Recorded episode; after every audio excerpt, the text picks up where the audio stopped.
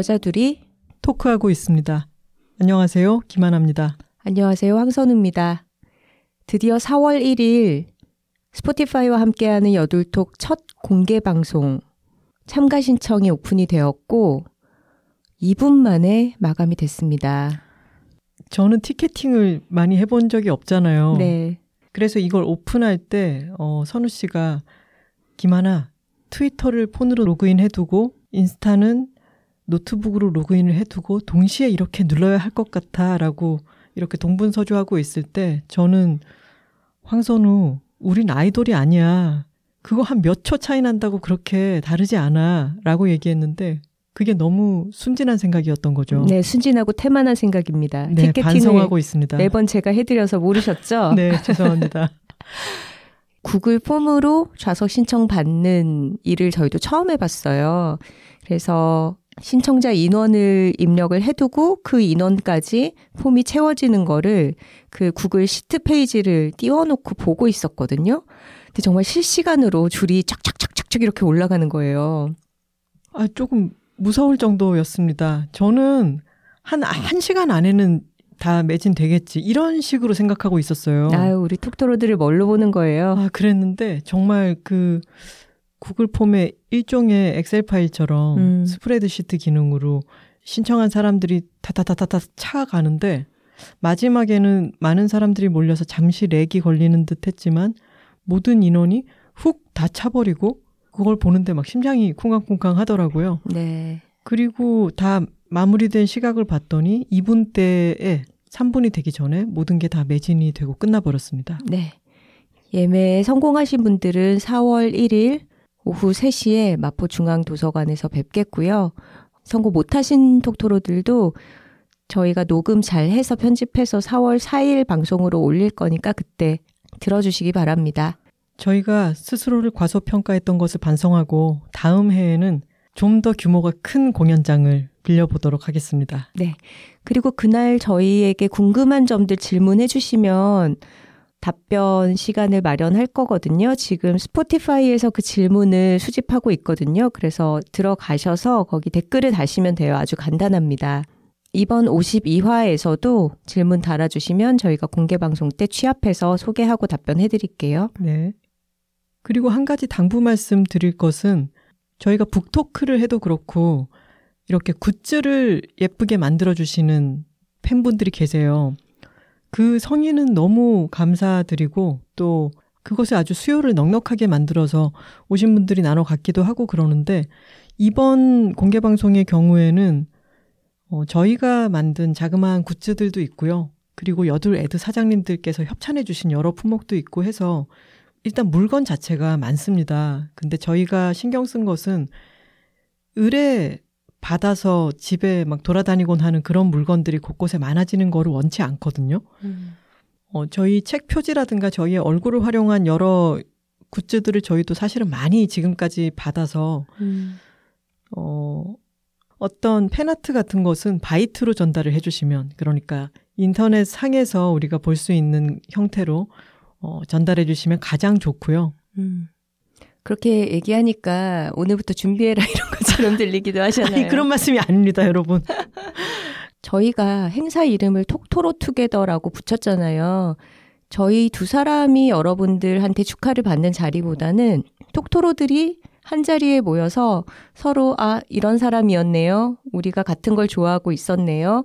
이런 걸 좀 확인하는 모두의 잔치였으면 좋겠거든요. 음. 그래서 저희에게 뭘 준비해서 따로 주시겠다 이런 생각은 안 하시고 그냥 가벼운 마음으로 놀러 나와서 즐기고 가셨으면 좋겠습니다. 네, 맞습니다. 이상입니다. 이상입니다. 좋은 걸 좋다고 말하기 여둘톡 52화입니다. 네, 오늘 날씨가 너무 좋아요. 우리가 시작했을 때가 날씨가 정말 좋았잖아요. 음, 그렇죠. 52주가 지났으니까 1년이 지난 겁니다. 어머, 1년을 꽉 채웠네요. 그러게요. 축하합시다. 우! 와, 세상에. 2022년 4월 초에 첫 방송을 내보내고 정말 이제 52주를 한 주도 쉬지 않고 돌아와서 1년의 사이클을 꽉 채웠네요. 음. 그걸 날씨로 깨닫는다는 것도 너무 신기하고요. 맞아요. 우리가 스우파의 모니카 립제이 님이 저희 책 소개하는 바람에 부랴부랴 팟캐스트를 갑자기 시작했는데 그게 너무 좋은 날씨였던 거죠. 그래서 첫 돌도 그렇고 우리의 매번 생일이 다가올 때면 아 맞아 이때 많은 것들이 시작됐지 음. 봄꽃과 함께 시작됐지 이렇게 기억할 수 있다는 게 저희로서도 너무 기쁜 일입니다. 맞습니다. 1년을 꽉 채운 여둘톡의 52화 주제는 뭐죠? 계절 한담의 마지막이자 저는 최고봉이라고 생각하는 봄 한담입니다. 네, 오늘은 또 특별한 여둘 애드가 준비되어 있습니다. 여러분, 여둘톡이 많이 컸어요. 소카가 들어왔습니다.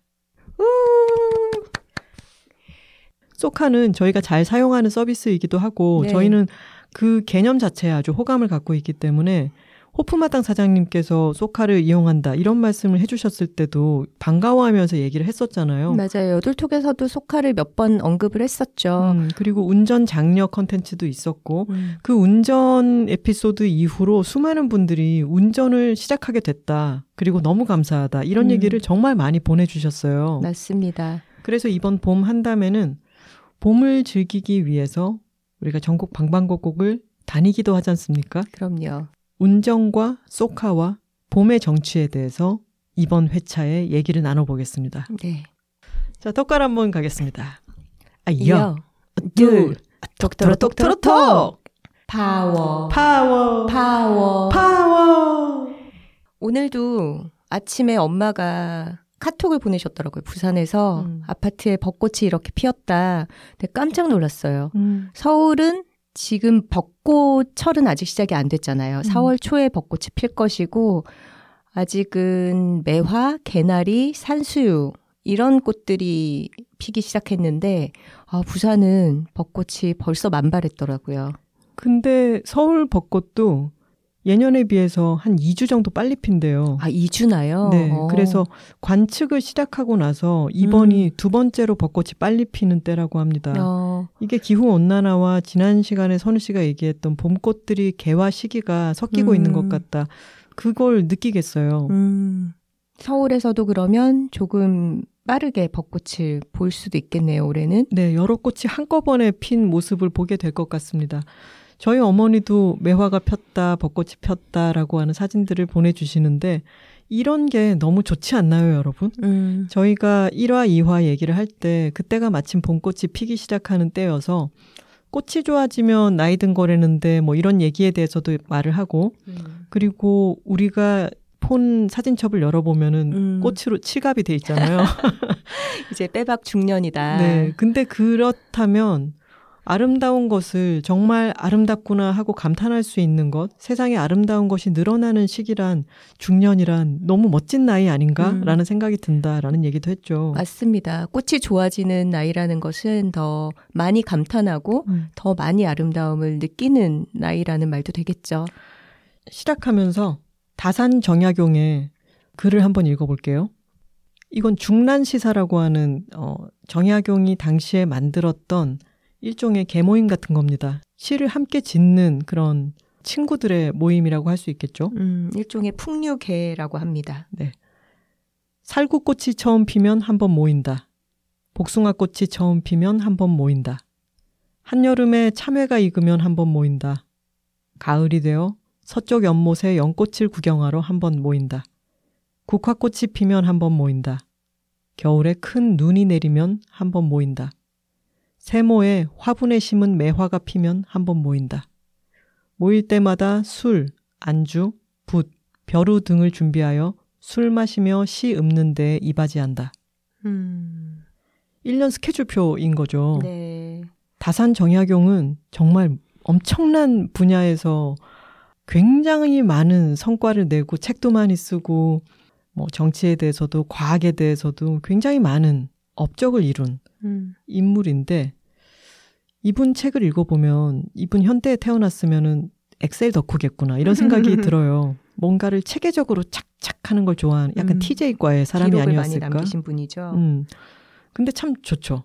음, 그러게요. 뜻이 맞는 친구들과 모임을 하는데 뭐 두 달에 한 번, 석 달에 한 번 이렇게 정기적으로 모인다가 아니라 아름다운 즐길 거리가 있을 때 꽃과 과일의 일정에 따라서 우리가 그것이 가장 아름다울 때 즐길만 할 때 모이자, 거기 같이 누리자라는 음. 게 정말 풍류가 느껴지네요. 음.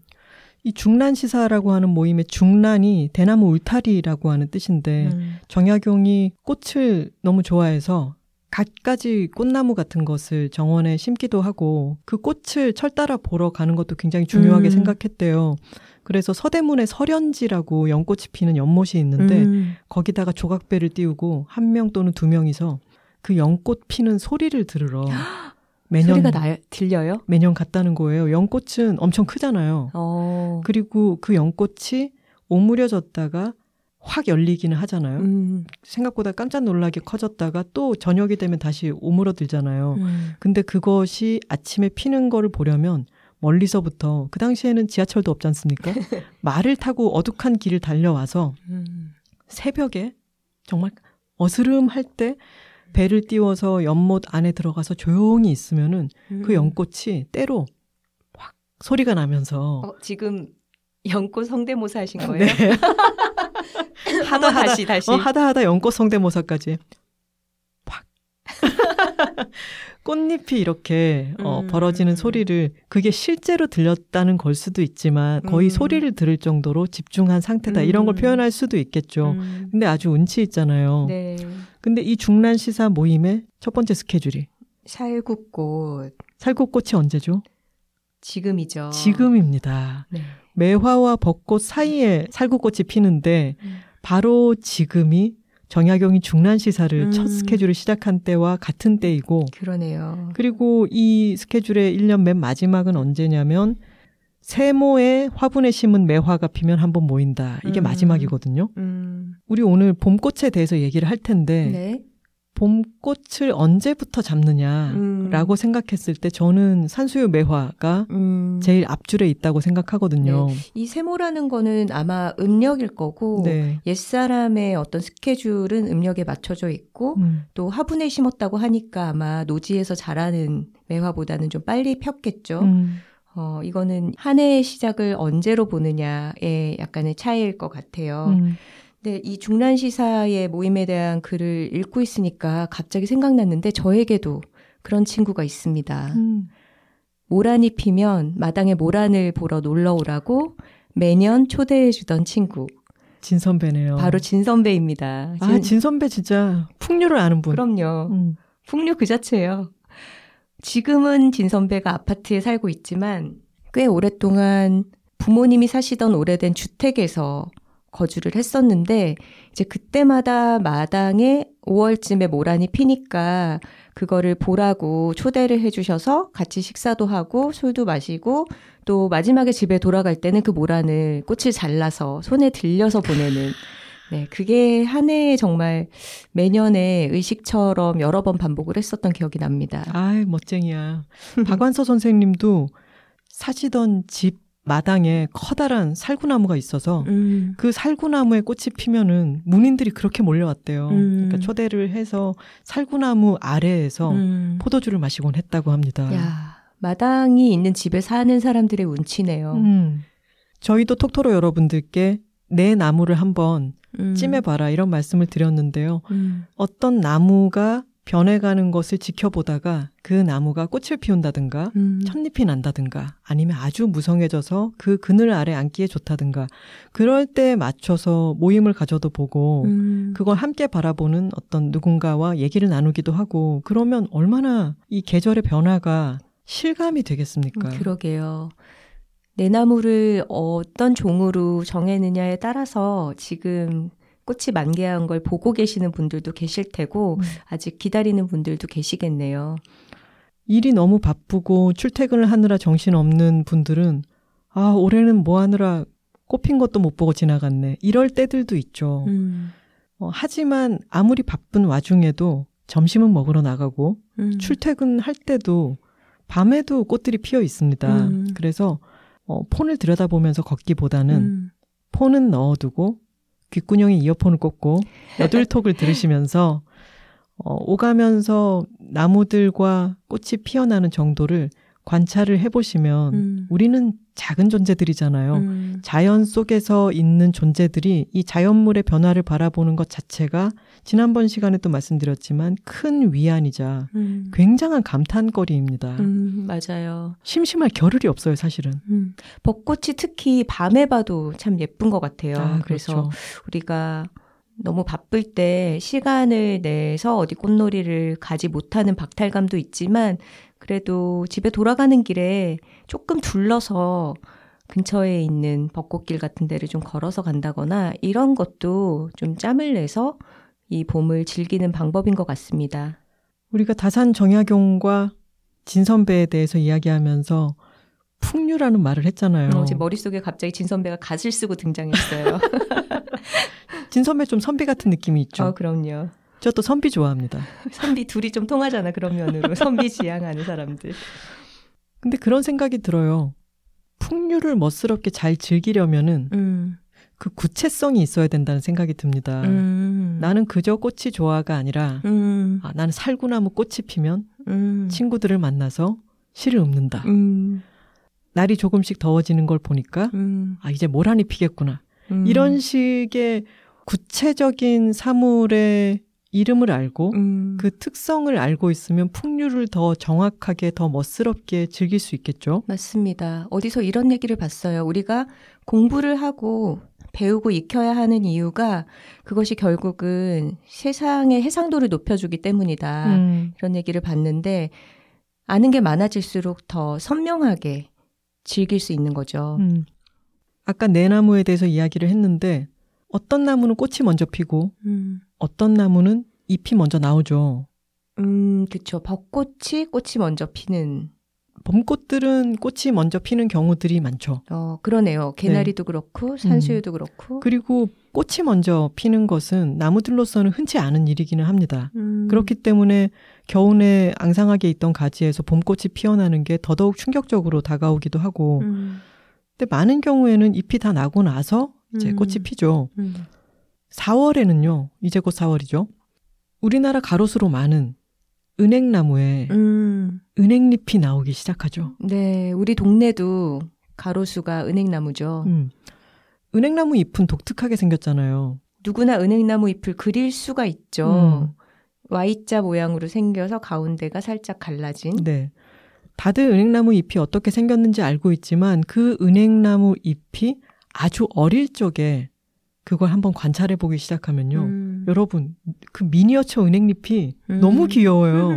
그게 4월에 조금씩 잎이 나오기 시작할 때 한번 관찰을 해 보십시오. 색깔도 너무 연하고 음, 너무 애기 손 같은 아. 그런 잎들이 뾰족뾰족 나오기 시작하는데 음. 아직은 아니지만 4월 중순 이후에 은행잎이 나오면 한번 관찰을 해 보시는 것도 너무 즐겁죠. 음, 연한 색깔이라고 하니까 요즘 또 여리여리하게 연두색으로 너무 예쁜 게 음. 수양버들이에요. 버드나무. 버드나무.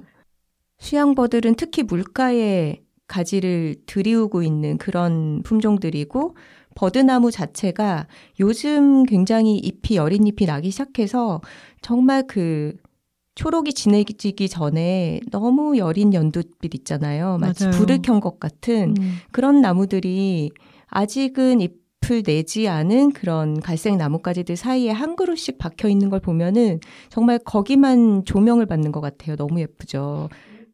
그리고 가까이 갔을 때 잎이 확실히 나오지 않았는데 음. 버드나무 있는 데를 이를테면 저희 집은 한강변이니까 음. 걷다 보면은 뭔가 기운이 음, 연두빛 기운이 거기에 서려 있잖아요. 맞아요. 그것도 너무 신기하죠. 이제 막 나오려는 음. 참에 전체적으로 약간 빛이 돌기 시작하죠. 음. 그런 것들 참 보기 좋습니다, 요즘. 버드나무 여린잎 색깔도 너무너무 예쁩니다. 음, 그 부산말로는 포시랍다 이런 말 쓰잖아요. 서울말로는 뭐라 하노? 포실포실하다 뭐 이렇게 음. 얘기할까요? 포실합은 그랑은 조금 다른데 그런가요? 가로수 중에는 플라타노스도 많죠. 음. 근데 플라타노스는 앞으로 한동안 잎이 나올 생각을 안 한채 음. 있다가 여름 가까울 무렵 첫잎이 나오더니 갑자기 너무 음. 무성해져서 아주 시퍼렇게 자라죠. 음, 맞아요. 그러고 보면 나무 종류마다 생장의 속도도 정말 다른 것 같아요. 음, 꽃을. 피우는 시기도 다르지만 잎을 내는 시기와 자라나는 속도가 다 다른데 음. 플라타너스는 진짜 한 뭐 4월까지만 해도 어, 얘가 가지치기를 너무 해서 이제 잎을 못 피워내나 이렇게 걱정하고 있을 때 어느 순간 잎이 나기 시작해서 뿜뿜 진짜 아까 연꽃이 피는 소리가 들린다라고 하는데 잎을 내는 소리가 들릴 것 같은 음. 그런 속도로 자라죠. 우리 머리통만하게 자라잖아요, 잎이.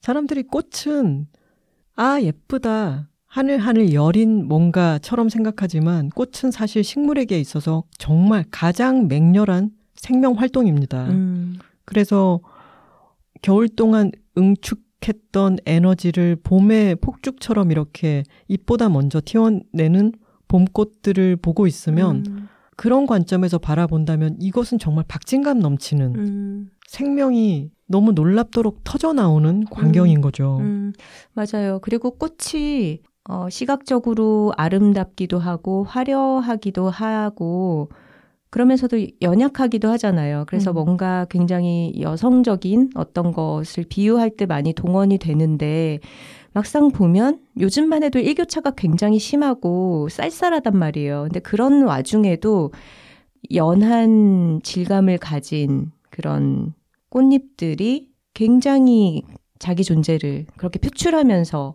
피어나잖아요. 그것은 과연 연약하다고만 말할 수 있는가? 음, 아주 강인함이 느껴지는 어떤 생명 행위이기도 하죠. 음, 맞습니다.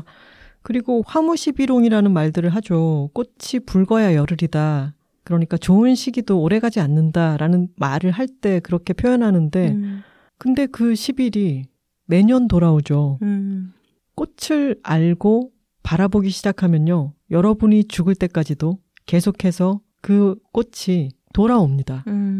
음, 우리가 다 죽고 난 뒤에도 꽃은 계속해서 음, 매년 돌아와서 피어나겠죠. 음, 그 기쁨이 매년 바래지 않고 계속 찾아온다는 것을 명확하게 이번 시간을 통해서 조금 더 인지를 하신다면은 큰 즐거움이 될 거라고 생각하고요. 음, 오늘 저희가 약간 치중할 부분은 뭐냐면 여러분들에게 일타 강사로서 한 가지 이것만큼은 각인시키겠다. 음, 매화 벚꽃 구분법입니다. 따란.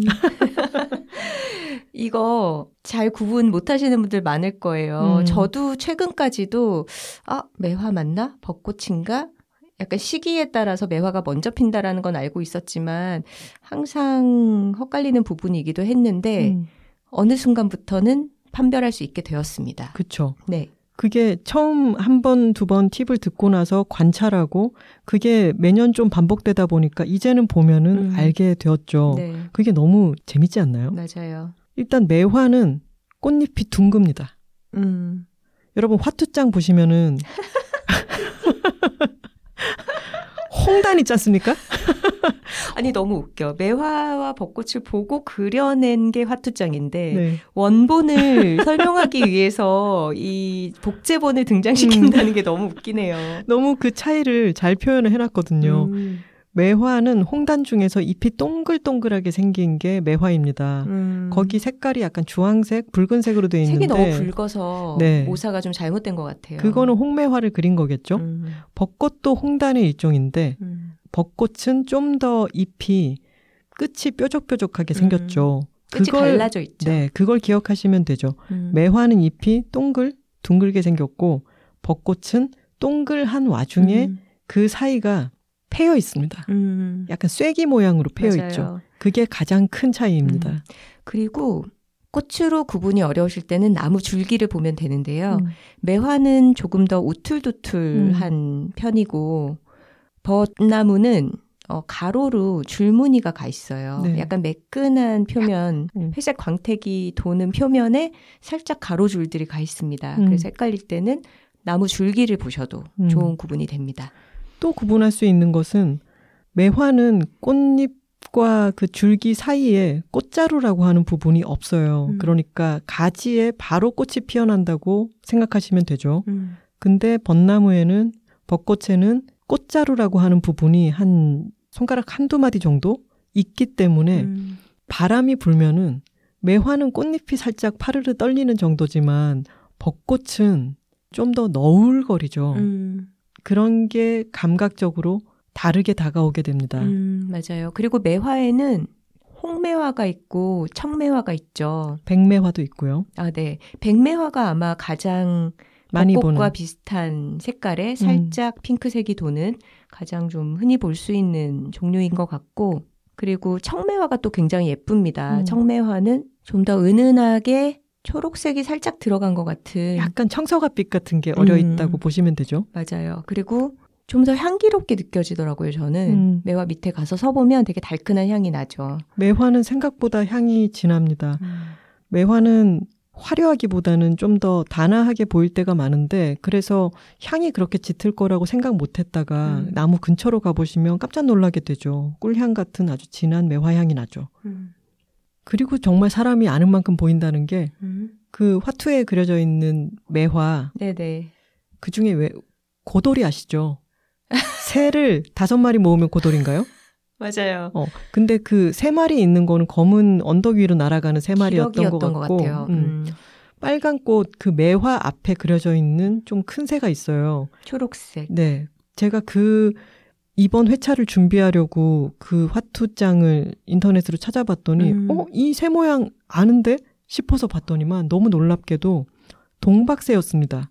음. 기억나세요? 서귀포 네네. 동박새 톡토로님이 음. 동박새 사진을 보내주셨잖아요. 맞아요. 너무 예쁘게 생긴 초록색 새. 그 사진이랑 똑같이 생겼더라고요. 어, 역시 아는 음. 만큼 보이네요. 풍류는 구체성이다. 그리고 매화의 모양에 대해서 이제 인지를 하고 나면은 음. 옛날부터 선비들이 설중매라고 하는 말이 있잖아요. 음. 눈 속에서 피어난 매화를 얘기하는 거죠. 음. 선비들이 그렇게 추운 계절 속에 음. 단아하게 하지만 단호하게 음. 꽃을 피워 있는 그 매화의 꼿꼿함과 아름다움을 두고 감정이입들을 하곤 했었는데 음. 그래서 매화를 그리거나 다룬 글, 그림 이런 게 음. 워낙 많습니다. 음, 맞아요. 제가 얼마 전에 가서 봤던 전시도 생각나는데 아모레 퍼시픽 미술관에서 조선 병풍의 나라 2 음, 전시가 지금 4월 말까지 진행 중에 있거든요. 근데 다양한 병풍 작품들을 굉장히 재밌게 봤는데 가장 인상 깊었던 게 장승업 음. 화백이 그린 홍백매도였어요. 음, 근데 정말 이거는 선비가 그린 매화랑은 좀 달라요, 결이. 음, 음. 너무 야성적이에요. 음, 이거는 화백이 화공이 그린 음, 근데 너무 뭐랄까, 그, 매화의 아래 위를 그냥 잘라내고, 음, 꽃이 핀 가지에 집중하게끔 음, 훅 들어가서 그려낸 구도도 너무 대담하고, 음, 거기에서 이제 양쪽으로 가지를 뻗어내고 있는 매화의 그 줄기도 너무 강렬하고, 음, 한마디로 정말 굉장히 압도적인 매화? 음. 어, 이거 저는 이제 겨울에 가서 봤기 때문에 매화가 피기 전에 이 병풍으로 먼저 접했는데, 아, 정말 잊지 못할 매화 그림이었습니다. 선우 씨가 찍은 사진을 보여줬었는데 크기도 어마어마하더라고요. 네. 그 그림이. 네, 열폭짜리 병풍이어서 음. 굉장히 사이즈가 크죠. 열폭의 수많은 매화 나무들을 그린 게 아니라 진짜 그 열폭을 꽉 채우게 음, 그린 거였죠. 네. 멋있더라고요. 네. 아직 전시 진행 중이니까 가서 보셔도 좋겠네요. 음. 매화의 생김새라든가 특성을 알게 되면은 그림도 더 잘 즐길 수가 있게 되고 또 우리 얼마 전에 리움의 백자전 보러 갔잖아요. 음, 네. 오래된 도자기 같은 걸 보러 갔을 때 또는 박물관 같은 데서 어떤 옛 골동품 같은 걸 볼 때 매문이라고 돼 있으면은 음, 그게 매화 문양이라고 하는 네. 뜻입니다. 맞아요. 리움의 백자 전시에서도 도자기 중에 매화 문양의 도자기들도 많이 있고 또 매화를 그려 넣은 백자들도 많았죠. 매화 중에 또 유명한 매화가 이름이 따로 붙어 있는 도산매, 음, 도산서원에 도산서원, 있는. 어, 매화죠. 또 퇴계 선생이 유언으로 저 매화에 물을 주어라 뭐 이런 음. 말을 했다라는 말이 전설처럼 음, 있기도 하기 때문에 음. 더 유명해졌는데 또 유명한 매화 생각났네요. 구례 화엄사의 흑매. 흑매? 이게 까만 꽃이 피는 게 아니라 음. 홍매인데 음. 너무 색이 진하다 보니까 검붉어서 오. 흑매라고 부른다고 하더라고요. 음. 화엄사 각황전 앞에 피어 있는 아주 커다란 홍매화인데 음. 이 절의 까만 기와를 배경으로 검붉은 꽃이 피니까 음. 그 모습이 정말 강렬하더라고요. 음. 순천 서남사에 있는 아주 수령이 오래된 매화나무에서 꽃이 피는 것도 매번 어, 뉴스가 되곤 하죠. 음. 천연기념물로 지정되어 있는 나무들도 있고 그렇게 유명한 매화들이 있는 곳이 있고 그 매화들이 꽃이 필 때쯤이 되면 음. 혼마들이 네? 혼마 아, 홈 사진 찍는 분들. 네, 엄청 커다란 카메라를 음. 든 분들이 많이 나타나서 정말 음. 그야말로 스타구나 이런 생각이 음, 들죠. 네. 이제는 또 벚꽃 찍으러들 다니시겠네요. 음. 또 유명한 곳이 매실을 채취하기 위한 농장 음. 중에 이제 우리나라에서 유명한 곳이 광양에 있는 음. 거기는 홍쌍리 마을이라고 음. 불리는데 엄청나게 큰 매실 과수원입니다. 음, 홍쌍리는 지역인가요? 사람 이름인가요? 홍쌍리가 놀랍게도 이 매실 농원을 음. 만드신 여성 농장주의 성함입니다. 아, 근데 그 일대가 너무너무 넓고 네. 이미 이제 매화 성지로 유명하기 때문에 그 음. 근처에 막 축제도 열리고 매화 필 때쯤 되면 사람이 너무 많아서 발 디딜 음. 틈이 없는데 어 여러분 혹시 초보 전국 여행러 분들이 계시다면은 음, 축제 기간에는 음. 너무 시끄럽고 사람도 너무 많아요. 네. 근데 축제 바로 전날이라든가 음. 그 앞뒤로 해서 어는 인구 밀도가 확연히 차이가 나기 때문에 음, 그럴 때 시간을 잘 타가지고 들러보시면 네. 좀더 잘 즐길 수가 있겠죠. 음, 저도 광양의 그 청매실 농원을 가봤었는데 매화가 정말 언덕 너머 또는 길 따라서 굽이굽이 저 멀리까지 피어 있는 광경은 또 장관이긴 했습니다. 음. 어딜 찍어도 알록달록한 사람들이 너무 많이 나오기는 하지만 음. 그래도요. 지금은 벌써 3월 말이니까 매화의 어떤 절정기는 좀 지나갔죠. 음, 남쪽 지방은 그렇죠. 네. 서울에는 이제 매화가 많이 피어 있는 때입니다. 네. 저는 프리랜서가 되고 나서 제가 참 럭셔리한 삶을 살고 있다라고 느꼈던 때가 음, 서울은 아직 많이 추울 때 음, 남쪽에는 매화가 이제 필때 음. 그때 남쪽으로 봄을 맞으러 먼저 가는 거예요. 이야. 아, 예전에 제가 카피라이팅 수업할 때 학생들한테 일상생활에서 마음에 드는 카피가 있으면 수집해 와라. 이런 음. 과제를 줬거든요. 네. 그랬더니 한 학생이 이런 카피를 찾아왔어요. 봄은 오지 않아요. 당신이 가는 거예요. 어. 피크닉 세트 도시락 어. 광고였거든요. 아, 카피? 너무 좋지 않아요? 저는 무슨 코레일 광고인가 했어요. 코레일 광고라도 너무 좋겠죠. 그러게. 어, 그래서 그걸 몸소 실천해서 남쪽으로 음. 여행을 가곤 했는데요. 그런데 말이죠, 선우 씨. 네. 우리가 지금 말한 도산서원 안동에 있으니까 음. 안동 그리고 화엄사가 있는 구례, 서남사가 있는 순천, 청매실 마을이 있는 광양 음. 이런 데는 네. 너무 멀잖아요, 서울에서는. 멀죠. 그러면 KTX를 타면 되죠. 요즘 음. KTX가 전국 곳곳에 있으니까. 근데 이렇게 어, 매화를 보러 간다거나 하는 곳은 뭐 절이든 산이든 음. 이런 곳을 찾아가기에는 대중교통으로 가기에는 너무 한계가 있으니까. 그렇죠. 그 지역 안에서 이동이 많죠. 네. 특히 안동 같은 곳은 정말 면적이 넓잖아요. 음, 이럴 때 저희는 소카를 잘 활용합니다. 음. 이거는 저희가 이번 광고주가 소카라서 하는 말이 아니라 음. 저희는 실제로 어, 서울에서부터 먼 곳까지 차를 몰고 가서 계속해서 차를 활용하는 것은 이미 에너지가 너무 많이 들기 때문에 KTX를 타고 그 근처 역으로 가서 역에서 소카를 활용하기는 저희는 정말 잘 써먹고 있어요. 네. 저희 고향인 부산에 갈 때도 갈 때는 기차 타고 가고 음. 거기에서는 차를 빌려서 돌아다니기도 하죠. 맞아요.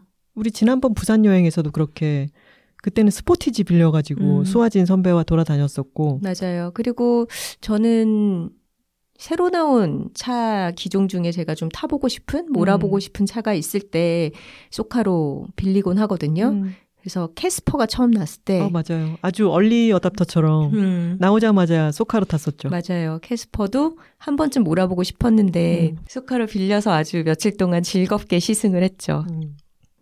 자, 다시 꽃 일정 얘기를 해보자면은 네. 매화 산수유가 가장 빨리 피는 꽃의 일종이죠. 음.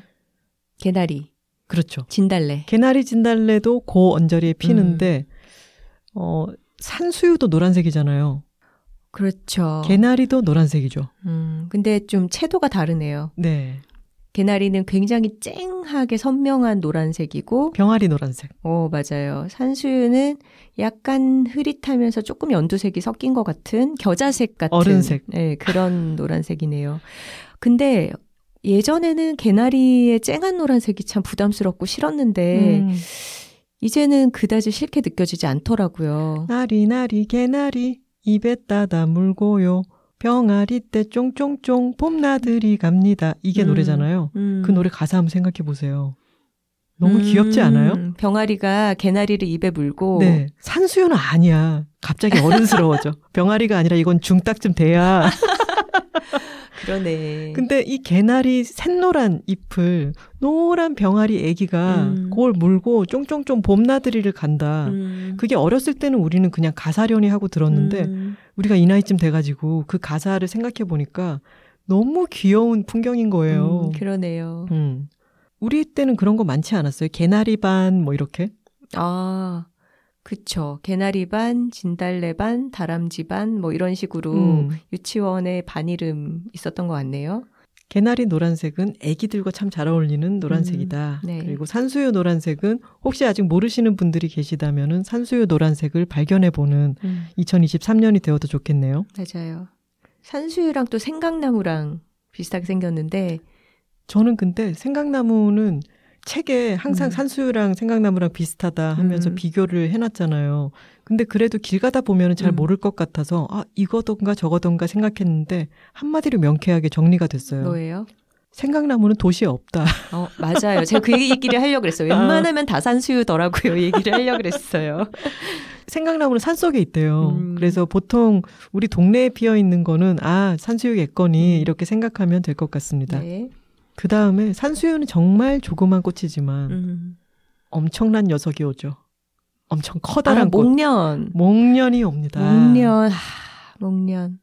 목련은 지금 완전히 개화한 나무들도 있지만 봉오리가 맺혀 있는 애들이 이제 음. 터지기 직전으로 있는 애들도 보면은 정말 어디 성당에 촛불 켜놓은 것처럼 음, 아 너무 예뻐요. 맞아요. 목련은 꽃나무 계에서는 어, 동물로 치자면 약간 타조나 기린이나 아 이런 느낌이지 않습니까? 플라멩코 이런.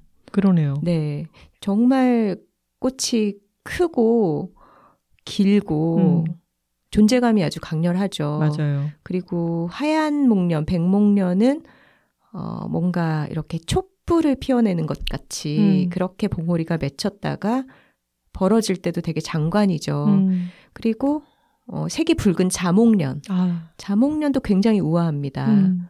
근데 목련의 한 가지 안타까운 점은 이제 꽃잎이 떨어질 때 이게 멍들어서 으깨지면서 좀 색이 변하는 거, 그 모습을 보고 있으면 조금 마음이 어, 신선해지죠. 저희 어머니가 항상 목련은 피 있을 땐참 이쁜데 떨어지면 추접니라. 추접니라. 그리고 그 목련 잎이 덩어리로 봉오리째로 떨어지는 게 아니라 음. 잎으로 이제 떨어지니까 사람들이 지나가다 밟고 그러면 음. 색깔이 갈색으로 변하면서 좀 어, 지저분하게 되기는 하죠. 음, 근데 여러분 목련이 아주 흐드러지게 화사하게 피어 있는 나무 밑에 가시면은 지난번에도 잠깐 말씀드렸지만 밑에를 한번 보세요. 음. 그러면 겨울 동안 목련 봉오리를 감싸고 있던 아, 양쪽으로 외투 같은 걸 음. 정말 털 외투 같은 걸 입고 있었는데 그게 꽃이 피면 바닥에 떨어져 있어요. 음, 두 겹으로 떨어져 있거든요. 그걸 그거를 벗고 나오는 거구나. 그렇죠. 음. 그거를 한번 찾아서 보셔도 음. 아 이게 외투였구나 이런 생각이 들겠죠. 네. 매화나 벚꽃도 그렇지만 목련도 밤에 보면 참 아름다운 것 같아요. 음. 특히 다 피기 전에 음, 봉우리가 다 벌어지기 전에 터질 듯이 맺혀 있는 모습을 밤에 보면 마치 커다란 촛대처럼 어, 장관이죠. 맞아요. 그래서 박완서 선생님이 쓰신 그만 턴 싱하는 누가 다 먹었을까? 그리고 그 산이 정말 거기 있었을까? 그 두 권의 연작 소설 음, 자전적인 이야기죠. 음. 거기에서 목련이 정말 인상적으로 등장을 합니다. 그 부분을 한번 읽어주세요. 네. 모조리 불탄 마을에서 좀 떨어진 외딴 집에서 무료한 낮 시간을 보내다가 그 마을의 감도는 고요에 홀려서 그 고운 잿더미 사이를 거닐 때였다. 장독대 옆에 서 있는 바짝 마른 나뭇가지에서 꽃망울이 부푸는 것을 보았다. 목련나무였다. 아직은 단단한 겉껍질이 부드러워 보일 정도의 변화였지만 이 나무가 봄 기운만 느꼈다 하면 얼마나 걷잡을 수 없이 부풀어 오르리라는 걸 알고 있었다. 그 미친 듯한 개화를 보지 않아도 본 듯하면서 나도 모르게 어머 얘가 미쳤나봐 하는 비명이 새어나왔다. 그러나 실은 나무를 의인화한 게 아니라 내가 나무가 된 거였다. 내가 나무가 되어 긴긴 겨울잠에서 눈 뜨면서 바라본 너무나 참혹한 인간이 저지른 미친 짓에 대한 경악의 소리였다. 이게 한국 전쟁이 있고 한 마을이 완전히 불이 타고 나서 그 잿더미 속에서 음. 목련이 이제 피어나려고 하는 걸 보고 있을 때 음. 입에서 미쳤나 봐 하는 비명이 새어 나오는 음. 그런 장면이죠. 네. 한참 지나고 나면은 다른 곳에서 음. 백목련이 이제 완전히 핀 걸 보는 장면이 있습니다. 음. 제가 읽어 볼게요. 백목련이었다. 목련은 엉성하게 드문드문 피는 건 줄 알았는데 그 나무는 특이했다. 오래전에 인적이 끊긴 동네에서 그 큰 나무는 집채만한 공간을 빈틈없이 채우고도 모자라 주위에 귀끼랄까 요기 같은 걸 안개처럼 내뿜고 있는 게 괴기해 보였다. 잡기라고는 하나도 안 섞인 순수한 백색이면서 그렇게 처절한 백색은 처음이었다. 백색의 맨 밑바닥 같기도 하고 극에 달한 절정 같기도 했다. 미쳤어 소리가 또 나오려고 했다. 이번엔 광기에 대한 겁먹음이었다.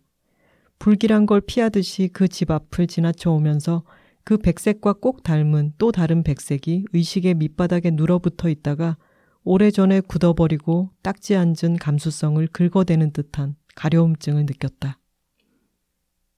깜깜한 밤이나 아니면 잿더미가 되어버린 마을 이런데 음.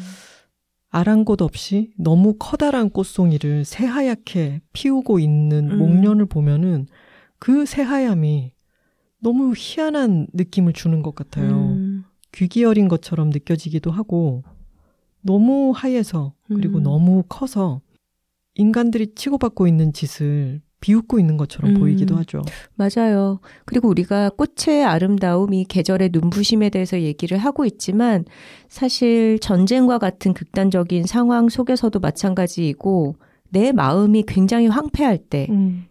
외부의 그런 아름다움이 눈에 안 들어오는 시기가 있잖아요. 음. 그럴 때도 이런 식물들의 강인한 생명력 볼때 뭔가 커다란 괴리감 음. 내지는 두려움을 느끼게 될 때도 분명히 있는 것 같아요. 음. 그리고 그 꽃이 다른 작은 꽃이 아니라 너무 좀 압도적인 음. 목련일 때 더 그걸 알겠죠. 음. 우리가 매화를 알게 되면은 즐길 수 있는 여러 가지 다른 문화적인 것에 대해서도 이야기를 했지만 그렇게 어떤 꽃이 가지고 있는 특색이나 모양 성격 이런 것들을 알고 있을 때 우리에게 열리는 것들이 너무 무궁무진합니다. 음. 그리고 또 무궁무진하게 이야기거리가 많은 꽃이 있죠. 바로 벚꽃입니다. 벚꽃. 음. 벚꽃은 선우 씨랑 저랑 갔던 정말 잊지 못할 스팟이 있죠. 음, 하동? 네. 쌍계사 앞에 벚꽃길. 맞아요. 음. 그때 좀 얻어 걸려서 갔잖아요. 그때 통영 국제음악제를 갔다가 어, 하동에 들렀었죠. 음. 근데 마침 벚꽃철이었고 주말을 지낸 월요일이었고 그래서 비교적 사람이 조금 덜한 상태로 그래도 숙소는 완전히 만실이었는데 음. 우연히 하나 난 방을 저희가 위치가 정확히 어딘지를 모른 채로 음. 예약을 했잖아요. 어, 음. 방 났다 이러면서 예약을 했고 그리고 한밤에 거기를 들어가는데 이미 와, 벚꽃이 어마어마한데? 음. 라고 생각을 하면서 들어갔고, 다음날 아침에 우리가 그 유명한 하동 쌍계사 심리 벚꽃길에 음. 가장 절정 한복판에 있다는 것을 음. 깨달았습니다. 그랬죠. 아, 정말 잊을 수 없는 순간이었고, 저는 그보다 한 10년 전에 심리 벚꽃길을 갔었고, 그때도 잊을 수 없는 충격이었는데, 음. 그때보다 더 절정일 때, 음. 너무 좋은 숙소를 얼결에 잡게 된 거였죠. 음. 황홀했어요, 그때. 네. 벚꽃은 정말 우리가 가장 흔하게 주변에서 많이 볼 수 있고 또 음. 가장 화려함을 좀 느낄 수 있는 그런 봄꽃이 아닌가 싶어요. 음. 그리고 저는 잊을 수 없는 게 항상 잡지사에서 일할 때는 매년 5월로 마감할 때가 벚꽃의 절정이었거든요. 어디 봄나들이를 갈 수가 없는 거죠.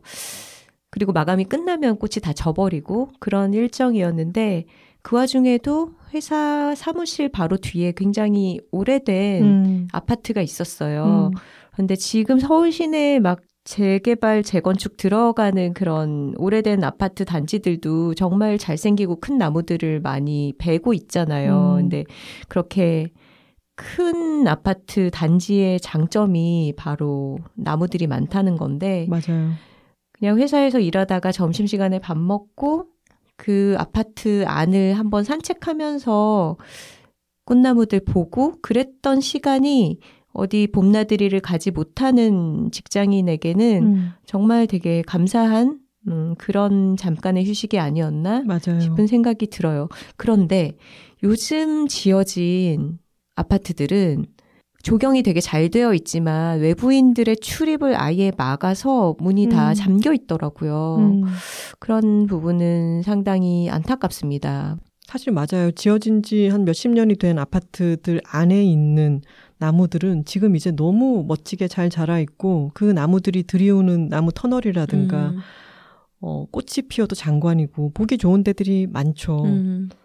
그렇게 마감 기간에 회사 옆에 아파트 단지에서만 꽃놀이 하다가 음.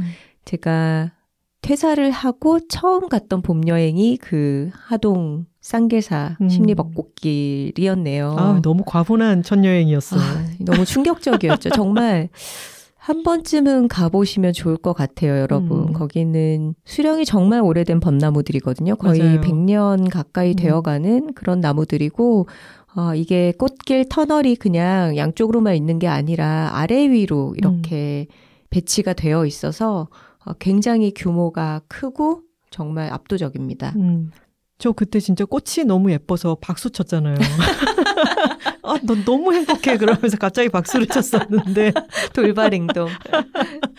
그때 그리고 저희가 묵었던 숙소 바로 옆이 또 쌍계사라서 아침에 너무 황홀해 하면서 걸어갔다가 저는 이제 프리랜서 선배로서 음. 너무 멋진 풍광을 평일에 이 20년간 잡지 생활을 하다가 이제 프리랜서가 된 선우 씨와 함께 이런 곳에 와 있다는 게 너무 좋았던 거예요. 음.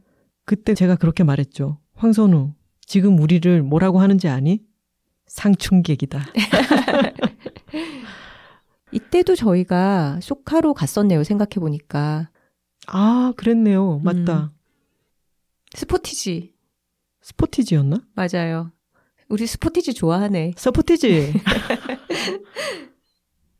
근데 사실 이렇게나 상징적으로 유명한 곳은 가기가 좀 힘들긴 하죠. 사람도 너무 많고. 맞아요.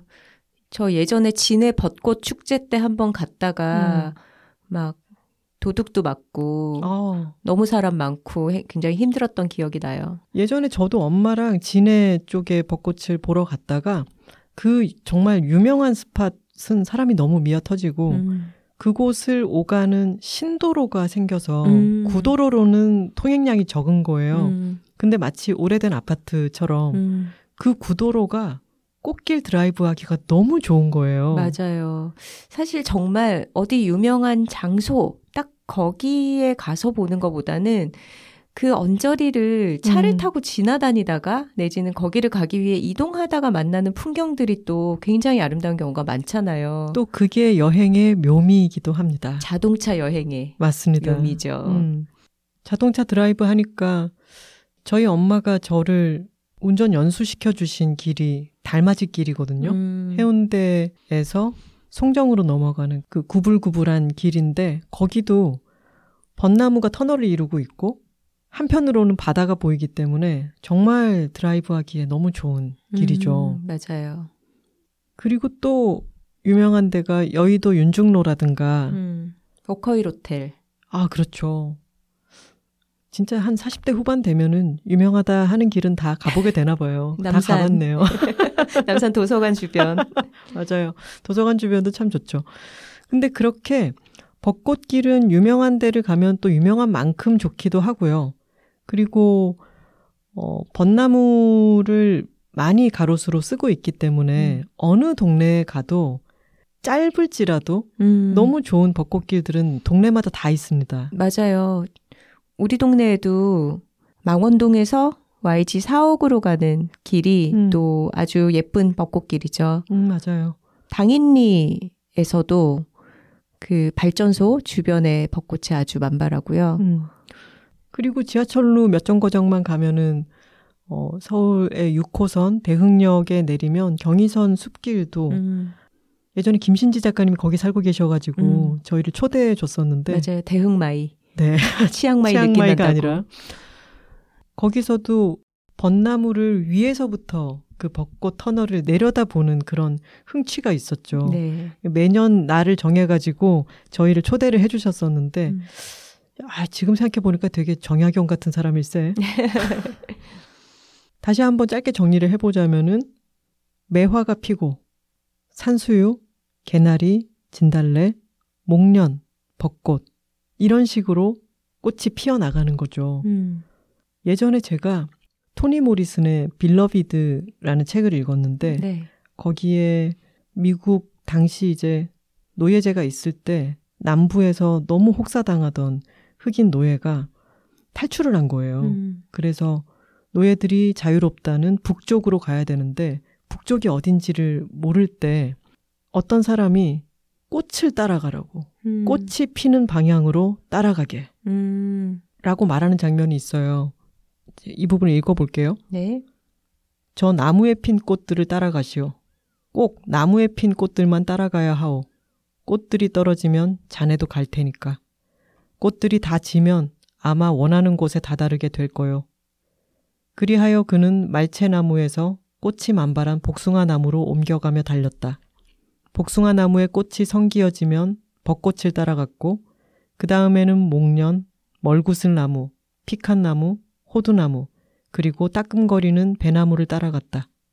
그러다 마침내 꽃송이가 막 작은 과실로 매듭지어지고 있는 참인 사과밭에 다다랐다. 봄은 북부로 팔짝팔짝 잘도 뛰어갔고 폴 뒤로서는 이 동행을 놓치지 않기 위해 미친 듯이 달리는 수밖에 없었다.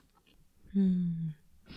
근데 꽃이 남쪽에서부터 북쪽으로 위도를 음. 따라서 피어 가잖아요. 네. 근데 그게 절박하게 자유를 향해서 북쪽을 향해서 달려가는 방향을 꽃이 피는 순서대로 음. 따라가라고 가리켜 보이는 게 또 인상이 아주 남았었어요. 음, 그러네요. 음.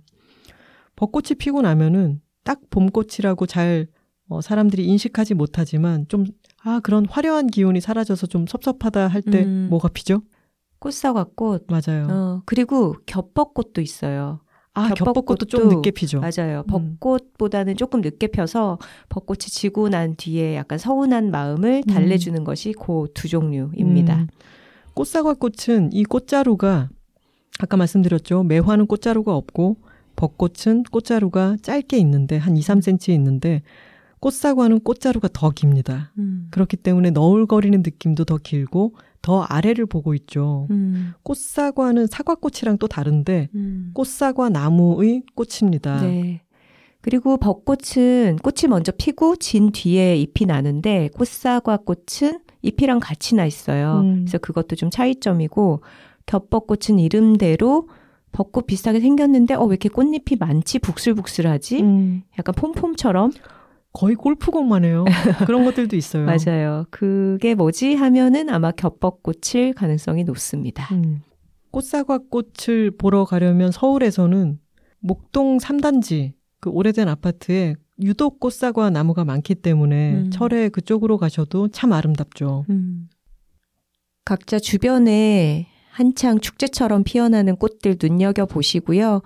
짬짬이 즐기시고 또 여유가 있으신 분들은 봄을 맞으러 꽃을 보러 좀 멀리 여행도 가보시면 좋겠습니다.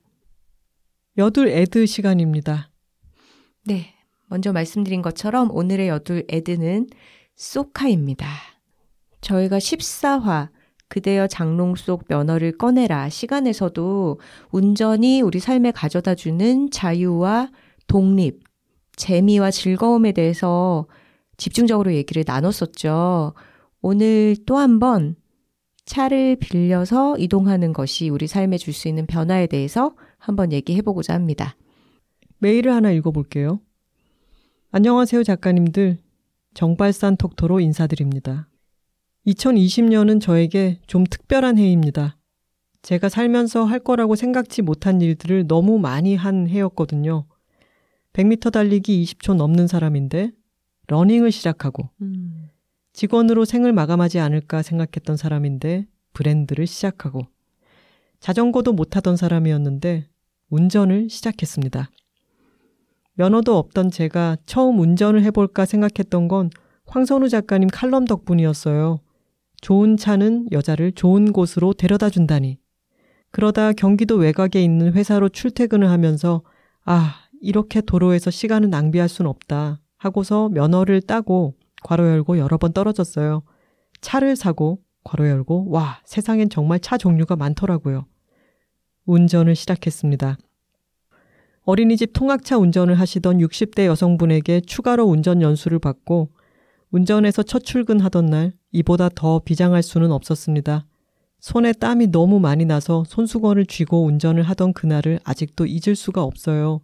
덤프트럭이 옆 차선에 오면 혼자서 소리 지르고 누가 경적이라도 울리면 내가 뭐 잘못했나 싶고 주차하는 법을 깨알같이 적어서 차에 붙여두고선 주차하는 데만 10분 넘게 걸리고 친구가 운전하면서 끼어들게 하고서 비상등 안 켜는 차들 욕하곤 했는데 제가 그런 사람이었어요. 왜냐? 비상등 버튼이 너무 멀어. 시선을 돌리면 핸들도 돌아가서 볼 수가 없어. 그래도 정말 보람찼던 것이 아버지가 큰 수술을 받고 퇴원하시던 날, 제 차로 모시고 병원에서 기차역까지 모셔다 드리고, 친구 아버지가 돌아가셔서 대중교통으로 가기 힘든 경기도 외곽의 장례식장에 제 차로 다녀오기도 하고, 그러면서, 아, 이러려고 내가 운전을 시작했구나 했었습니다. 음. 또 하루는 엄마를 모시고 어디 다녀오던 길에 끼어들기를 잘못해서 보복 운전을 당하기도 했답니다. 아이고. 네, 제가 100번 잘못했어요. 그래도 이번에 비상등도 켰다고요. 대뜸 제 차를 자기 차로 가로막더니 창문을 내리고 소리를 지르며 욕을 하더라고요. 옆에 계신 엄마가 너무 놀라셔서 일단 잘못했다고 하고 보냈는데 나중에 어찌나 썽이 나던지 음. 30대 초반의 남자 운전자 그 옆자리에 앉아 있던 여자분 괜찮으신가 하고 오지랖 넘치는 생각까지 했었죠. 이제 2년이 조금 넘어서 능숙해졌다 싶다가도 일주일쯤 운전대를 놓으면 다음 운전할 때 또 버벅대는 저이지만 그래도 운전만큼은 잘 시작했다 생각합니다. 언제쯤 저도 운전을 즐길 수 있을까 싶긴 하지만요. 더글로리에서 현남 이모님은 면허 따고 얼마 안 돼서 다른 차 미행까지 하시던데. 두 작가님의 운전 뽐뿌 덕에 운전을 시작한 톡토로들 정말 많을 거예요. 음. 새삼 정말 고맙다는 말씀 전합니다. 그리고 초보 운전 딱지 두 개씩 붙이고 다니던 초보 운전자를 위해 수많은 양보를 해주시던 도로 위의 선생님들께도 감사를 전합니다. 정발산 톡토로 드림. 음, 정말 초보 운전자들이 겪을 수 있는 상황들, 그리고 겪게 되는 어떤 심리적인 변화를 너무 잘 공유해 주신 것 같아요. 음. 정발산 톡토로님이 써주신 것처럼 운전이 겁나는 면도 분명 있죠. 하지만 음. 운전을 하게 되면서 대중교통으로 갈 수 없었던 어떤 장례식장에 다녀오기도 하고 부모님이 편찮으실 때 본인의 차로 병원에 함께 다녀오기도 하는 이런 것들이 바로 삶의 반경이 넓어지는 경험이 아닐까 싶어요. 음, 그리고 도로에서 마주치게 되는 아까 보복 운전자 같은 음. 사람은 저희가 운전 에피소드 얘기할 때 그런 말 했었죠. 운전을 잘한다는 것은 동승자가 편안함을 느끼도록 음. 안전하게 운전한다는 것이다. 음. 그런 면에서 보면 이 보복 운전자는 운전을 정말 못하는 거죠. 그럼요. 상대도 불안하게 하지만 같이 차를 탄 그 여자분도 불안하고 불쾌하게 만들었을 음, 거잖아요. 그렇습니다. 그 커플 깨집니다. 왜야? 정발산 톡토로님은 면허를 따고 바로 본인이 출퇴근을 해야 되기 때문에 음. 차를 사신 케이스지만 음. 저는 소카가 음. 내가 차를 사기 전에 필요시에 몰기에는 음. 너무 좋은 시스템이라고 생각을 합니다. 음, 맞아요. 차를 사실 덜컥 사고 나면은 초보 운전자의 경우에는 뭐 관리를 어떻게 해야 될지 이런 것들도 신경이 많이 쓰이고 음. 만약에 뭐 운전을 매일 일상적으로 해야 되는 게 아니라 어떤 상황에서 필요해서 가끔씩 운전을 해야 된다고 하면은 어 그것을 필요할 때마다 빌려서 사용할 수 있다면 훨씬 경제적이기도 하죠. 음. 그리고 내 차가 아니라 내가 연습해 본 차가 아니라 새로운 차를 몬다는 게 거부감이 드시는 또는 겁이 나는 분들도 계실 텐데요. 음. 렌트카 얘기를 좀 해볼까요? 음. 저는 렌트카를 처음 빌렸던 때가 정확히 기억이 나는데 회사에 들어가서 첫 번째 휴가를 9월 달에 차를 빌려서 전라남도를 한 바퀴 쭉 돌았었거든요. 네. 저의 인생 여행 중에 하나인데요. 음. 당시 또 나의 문화유산 답사기가 베스트셀러였기 때문에 그 1권을 읽고 너무 흥분을 해가지고 음. 다녀왔던 강진 해남과 거기 담양도 있었어요. 음. 1, 2권이었나? 음. 그러니까 너무 좋은데 많이 갔죠. 음. 뭐 소세원도 그때 처음 갔지. 보길도까지 갔다 왔으니까 정말 두고두고 내가 다시 가고 싶은 곳들도 쫙 이제 망라한 그런 음. 여행이었는데 그때 렌트카를 처음 빌렸어요. 음. 당시에 저는 차가 없었어요. 근데 처음에는 그게 좀 내가 연습하던 차랑 다르니까 음. 어색하게 느껴졌는데 그건 정말 생각보다 몇 시간 안 가더라고요. 음. 그리고 렌트카를 여러 번 빌려 보다 보면은 음. 저희가 예전에 뭐 영국에서도 타봤고 뭐 아이슬란드에서도 타봤고 이런 얘기를 했었는데 아 다른 차를 모는 게 음. 그렇게 큰 일이 아니구나 음. 운전이라고 하는 게 내 몸에 습득되어 있기 음. 때문에 다른 차를 모는 게 조금의 어색함을 지나면 바로 이거를 학습하게 되는구나 음. 이렇게 생각하니까 차를 빌리는 게 그리고 다른 차를 모는 게 겁이 하나도 안 나게 음. 되더라고요 점점 문턱이 조금 낮아지죠. 경험해 보면. 음, 맞아요 선우 씨는 렌트카 처음 했던 거 기억나요? 저는 제주도에 친구들이랑 여행 갔었을 아, 때인 것 그쵸. 같아요. 음. 아마도 20대 후반. 저는 25살이었습니다. 네. 첫 렌트카는. 음. 관습법상 렌트카라고 하겠습니다. 정확한 표현은 렌터카지만요. 렌트카는 그 시스템이 가지는 불편함이 조금 있죠. 음. 아무래도 사무소에 가야 하고 거기서 이제 사람을 거쳐서 음. 차를 양도를 받아야 되고 그런 과정이 조금 번거롭게 느껴져서 요즘은 거의 소카를 사용하고 있는 것 같습니다. 음. 저는 소카를 정말 유용하게 썼을 때가 제가 라디오 패널로 출연하고 있을 때였는데 음. 심야 라디오다 보니까 12시 넘어서 끝나는 거예요. 음. 근데 저희 망원동에서 상암동까지가 그렇게 멀지는 않다 보니까 택시가 잘 안 잡히고 음. 대중교통으로 가기에는 너무 애매한데 음. 그래서 한 그 몇 시간 동안 저의 볼 일은 방송국에서 약한 시간 남짓 정도의 음. 일을 하는 거니까 몇 시간 소카를 예약을 해놓고 그리고 소카존을요 지금 톡토로 여러분들 소카존이라고 본인이 쓰시는 맵에서 한번 찾아보세요. 생각보다 근처에 있습니다. 음. 멀지 않은 곳에 소카존이 아주 많이 있고 저희 집 근처의 경우에는 저희가 걸어서 다니는 체육센터 주차장에 소카존이 마련이 돼 있어요. 음. 그래서 여러분들이 다니다가 어디 간판에 소카존이라고 붙어 있는 데가 있는 게 아니라 공영 주차장이라든가 그렇게 어, 접근성이 좋은 곳에 소카존이 마련이 돼 있습니다. 음. 그래서 유사시에 이를테면은 반려동물이 아파서 데리고 병원을 다녀와야 한다거나 음. 아니면 급히 대중교통이 없는 곳으로 어떤 이를테면 장례식장에 간다거나 그런 일이 있을 때 또는 저희 친구의 경우에는 요리 선생님인데 늘 차를 쓰는 건 아니지만 자신의 요리 클래스가 있을 때는 이곳 저곳을 다니면서 요리장을 봐야 되기 때문에 음. 차가 있어야 하는 거예요. 음. 그럴 때 소카를 잘 활용했다고 하더라고요. 음, 맞아요. 저는 부산 다니러 갈 때 쏘카를 잘 이용하는데 요즘은 호텔 주차장에도 음. 쏘카존인 경우들이 많아요. 음. 그래서 약간 노상 공영 주차장 같은 곳에서는 막 짐을 들고서 차 빌리고 하기가 약간 번거롭잖아요. 음. 그럴 때 호텔에 있는 쏘카존 이용하는 것도 편리하고 좋더라고요. 음. 그리고 예전에 행사가 있어서 우리 제주도 갔을 때 음, 플레이스 캠프라고 하는 음, 호텔에서 묵었잖아요. 네. 근데 거기에도 소카존이 있어서 음, 차가 없이 호텔에서 잘 놀고 있다가 음, 일정이 변경될 수 있잖아요. 음. 거기 되게 좋다는데 음. 오늘 거기 한번 좀 멀지만 다녀와 볼까? 이랬을 때 예약해서 바로 호텔에서 여행을 갔다가 음. 하루 트립을 떠났다가 호텔에 다시 반납하고 음. 돌아올 수 있는 거죠. 맞아요. 일정 내내 차를 빌려서 갖고 있을 필요 없이 굉장히 짧게 이용할 때 아주 좋았던 기억이 나네요. 음. 그리고 우리가 택시로만은 불편한 그런 생활 속의 상황들이 분명히 있어요. 예를 들어서 이케아 같은 데 가서 내가 좀 조립용 가구를 좀 사와야 된다. 음. 이럴 때 택시 타고 갈 수 없잖아요. 주차장으로 바로 내려와서 씻고 오는 게 가장 유리하죠. 그렇죠. 그럴 때 하루 빌리기 참 좋죠, 소칼가. 맞아요. 또 이런 경우도 있죠. 가서 내가 30분만 회의하고 나오면 되는데 음, 다시 한번 차를 불러서 또 택시를 타고 온다거나 하는 게 음. 아니라 그 근처에 잠깐 세우고 회의하고 다시 내려와서 차를 타고 오면 훨씬 더 편리하잖아요. 음, 맞습니다. 소카는 사람을 안 만난다는 것도 참 마음 편한 데가 있는 것 같아요.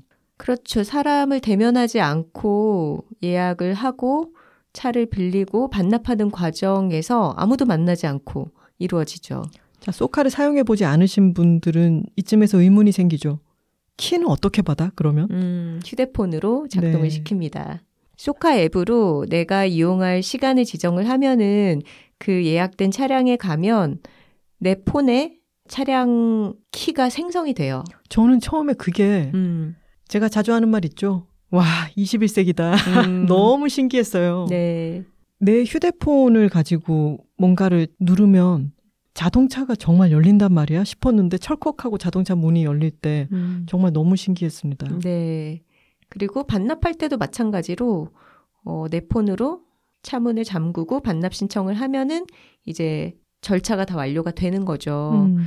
그러니까 아마 렌트카를 사용하시던 분들도 한번 쏘카 써보면은 아 이거 너무 편한데 음. 싶으실 거예요. 그리고 그 개념 자체가 좋죠.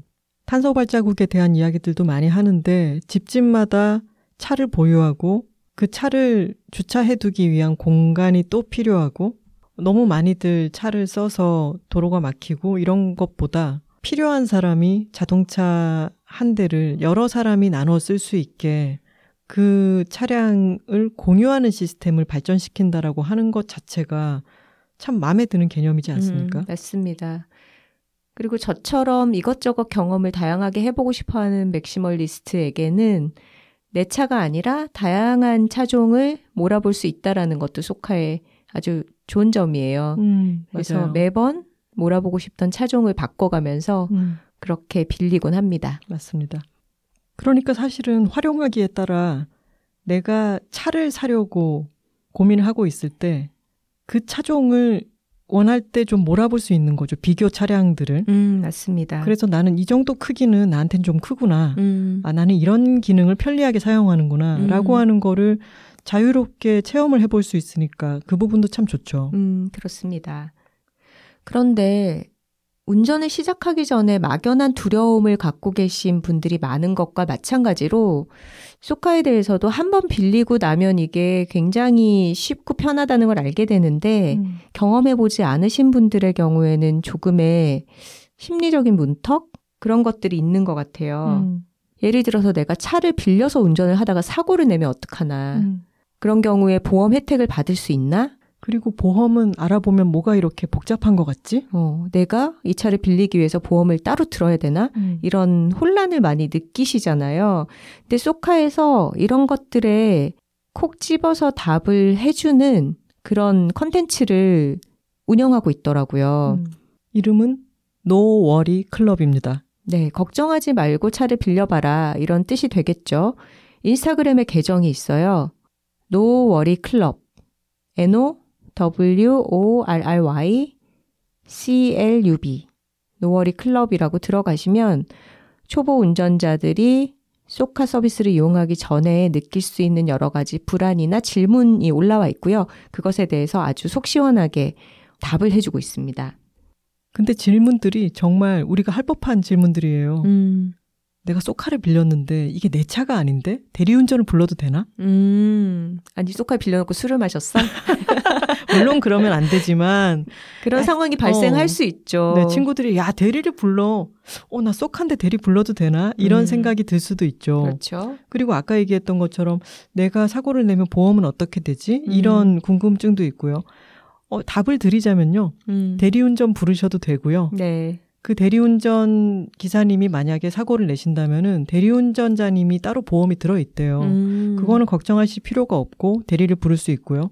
그리고 내가 쏘카를 빌릴 때 음. 보험은 어떻게 되지? 음. 그것도 쏘카를 그냥 빌릴 때 그 비용 안에 보험이 포함되어 있습니다. 음, 맞아요. 저는 제일 귀여웠던 질문이 그거였던 것 같아요. 제가 운전하면서 노래를 부르는 습관이 있는데 블랙박스가 신경 쓰여요. 근데 이런 거 정말 궁금하지 않나요? 차 안에 블랙박스 기계가 달려 있는데 음. 이거는 내 차가 아닌데 그치. 노래를 막 신나게 부르다 말고 한쪽에 블랙박스가 신경이 쓰인다. 나 음. 너무 어, 주책맞게 보이진 않을까? 어, 이 영상이 나중에 막연히 운전자에게 보이면 어떡하지 이런 생각을 하실 텐데 블랙박스는 차량의 전방과 후방에 대해서만 촬영이 되고 차량 내부는 어, 차량과는 관계가 없습니다. 네, 이런 답변을 사생활의 영역이기 때문에 음. 녹화되지 않습니다. 라고 하는 답변이 있었죠. 네, 이 노월이 클럽에 올라오는 질문과 답변들 하나씩 읽어보면은 굉장히 재밌습니다. 한번 팔로 하시고 들어가서 보시면 본인의 운전 생활에도 도움이 될 것 같아요. 인스타그램에서 한글로 노워리 클럽 치셔도 바로 나오니까요. 음, 팔로우를 해 두셨다가 어제 떴던가요? 이 질문이 노래 불러도 되냐는 질문이 음. 이렇게 어 인스타그램에서 그래 그것도 궁금한데 이런 식으로 환기가 될 거예요. 음. 소카에서 노월이 클럽을 통해서 전하는 메시지가 결국은 그건 것 같아요. 운전이라는 활동에 대해서 사실 여성들이 더 많이 겁을 먹습니다. 음. 소카에서 조사한 바에 따르면 사고가 날까봐 두려워서 운전을 못하겠다라고 얘기하는 비율이 어, 20대 여성이 가장 높다고 해요. 20대 남성의 두 배라고 하는데요. 사고를 두려워하면 정말 평생 운전을 안 하는 게 맞겠죠. 하지만 사고라는 거는 내가 잘한다고 해서 안 일어나는 것도 아니고, 그리고 꼭 내 잘못으로만 일어나는 것도 아닙니다. 도로에서 어떤 돌발 상황에 따라서든 언제든지 발생하는 것이 사고고, 그렇게 생각하기 때문에 더 조심해서 안전 운전, 방어 운전을 하면 되는 거예요. 음. 그게 두려워서 운전 자체를 포기한다라고 하는 것은 삶에 너무나 많은 가능성을 닫아버리게 되는 거죠. 음. 구덕이 무서워서 장을 안 담그고 사는 것과 똑같습니다. 저희가 요들톡을 하면서 가장 뿌듯함을 느끼는 게 요들톡 듣고 용기 내서 면허 땄어요. 운전을 시작했어요. 처음에 할 때는 왜 그렇게 겁을 먹었나 모르겠어요. 음, 올해 가장 잘한 일이 운전을 시작한 거예요. 음, 이런 메일을 받을 때입니다. 음, 저희는 하면 는다라고 하는 말을 좋아하는데요. 하면 는다의 대표적인 영역이 운전입니다. 음, 운전을 하면서 접촉사고가 날 때도 있고 깜짝 놀라게 되는 경우도 있고 무례한 사람을 마주치게 되기도 하지만 그 모든 것은 경험치가 되고 그게 쌓이면 여러분은 좋은 드라이버가 됩니다. 음. 아까 정발산 톡토로님이 저의 칼럼을 읽고 운전을 결심하게 되셨다고 했는데요. 그 칼럼이 처음 잡지에 실릴 때의 제목이 좋은 차는 여자를 좋은 곳으로 데려다 준다였어요. 음. 그거는 패션 잡지에서 좋은 구두가 여자를 좋은 곳으로 데려다 준다라는 어구를 굉장히 많이 쓰기 때문에 그것을 패러디한 제목이었죠. 근데 여기서의 좋은 차라고 하는 것은 비싼 차를 말하는 게 절대 아니에요. 풀어서 설명하자면 내가 충분히 컨트롤 할 수 있는 차, 내가 필요할 때 사용할 수 있는 차, 내가 그 안에서 편안하게 느낄 수 있는 차가 되겠죠. 여러분들도 그런 차를 통해서 삶의 반경을 넓히는 경험들을 다들 해보셨으면 좋겠고요. 그것을 꼭 소유를 통해서가 아니라 공유를 통해서 쏘카로 이루실 수도 있다는 말씀을 드리고 싶습니다. 소카를 안 써보신 분들께 처음 시작이 가장 어렵기 때문에 그 어려움에 문턱을 낮춰주기 위해서 소카에 가입하시면 첫 번째 회원은 1일 9,900원에 소카를 이용하실 수가 있습니다. 음, 근데 그것이 소카에서 제공할 수 있는 가장 파격적인 혜택이라고 해요. 네. 근데 거기에 상응하는 1일 만 원의 소카를 사용할 수 있는 가장 최고 사양의 프로모션을 여둘톡과 함께 하기로 했습니다. 그렇습니다. 여둘톡과 소카가 쿠폰을 쏩니다. 우!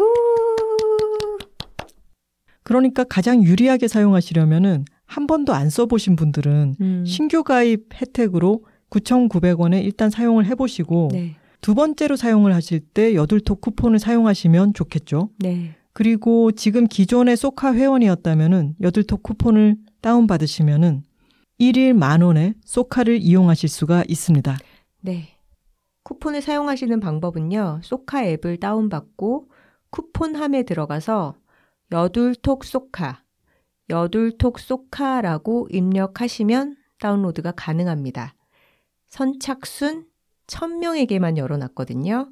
그러니까 빨리 들어가서 받으시고요. 이 쿠폰 사용법에 대해서는 어, 유의사항을 꼼꼼하게 읽어주시기를 바랍니다. 정리하자면 소카에 처음 가입하시는 분들은 하루에 소카를 9,900원에 이용하실 수 있는 쿠폰을 다운받아서 쓰시면 되고요. 그러고 나서 어, 이거 괜찮다 싶을 때 여둘톡 쿠폰을 또 쓰실 수가 있어요. 그러니까 일단 받아두시는 게 이득이다라는 그렇죠. 말씀이죠. 그런데 나는 원래 소카 쓰던 사람인데 왜 신규 회원만 그런 파격적인 혜택이 있지? 그런 분들은 여둘톡 쿠폰을 쓰시면 됩니다. 맞습니다. 쿠폰함에서 여둘톡 소카 입력하고 다운받으세요. 그리고 봄꽃 구경하러 떠나시면 되겠네요. 그렇죠. 댓글 소개 시간입니다. 사연과 광고 문의는 w2talking, w 숫자 2, talking at gmail.com으로 보내주시면 됩니다. 네. 애플 팟캐스트 댓글들을 좀 읽어보겠습니다. 어, 애플 팟캐스트가 좀 다른 게 댓글을 쓰고 나면은 그 댓글이 쓴 사람에게 바로 보이지가 않거든요. 음. 그래서 때로는 이게 제대로 된 건가요? 이런 게 올라올 때도 있어요. 아, 네. 그래서 댓글이나 이런 소통이 활발하게 일어나지는 않는데 그래서 한 번에 몰아서 어, 음. 읽어보겠습니다. 네. 여둘톡과 함께하는 최고의 휴일. 안녕하세요. 직장 덕에 천안에서 자취 중인 천안톡토로입니다. 내일이 생일이라 오늘 연차를 내고 미리 생일을 맞이했어요. 여둘톡을 들으면서 미역국도 끓여 먹고 오후엔 여자들이 살고 있습니다를 읽고 저녁엔 디카프 워크룸 구매에도 성공했답니다. 두 작가님과 하루를 함께하며 편안하고 즐거운 휴일을 보냈습니다. 늘 감사하고 오래오래 모든 톡토로들과 함께 해주세요. 혼자 살지만 두 작가님 덕에 외롭지 않은 생일을 보내 무척이나 즐거운 천안 톡토로 남김 해주셨습니다. 네. 천안 톡토로님 생일 축하드립니다. 네, 시일이 조금 지났는데 늦었지만 생일 축하드리겠습니다. 저희와 함께 즐겁게 보내셨네요. 오마이갓이라는 제목이네요. 폭주하는 기관차처럼 정주행을 마치고 드디어 계절 팟캐스트로 들을 수 있어요. 엉엉. 왜 이렇게 늦게 알게 된 거야, 유유. 하지만 지난 2개월 동안 저는 조국의 사계를 짜릿하게 느꼈고 검증된 수많은 갓템들을 조속히 맞이하며 괄호 열고 일주일에 택배를 7개 받는 miracle. 무엇보다 두 언니께서 던져주는 진한 위로와 희망, 그리고 깨방정 같은 행복으로 충만했답니다. 중독이라 부를 만큼 왜 이렇게 두 작가님들의 목소리에 톡토로들의 이야기들에 열광했던 것일까 생각해 보니 저 외로웠나 봐요. 다들 그 모양으로 사는데 저만 다른 모양으로 사는 게 지치고 힘들었었나 봐요.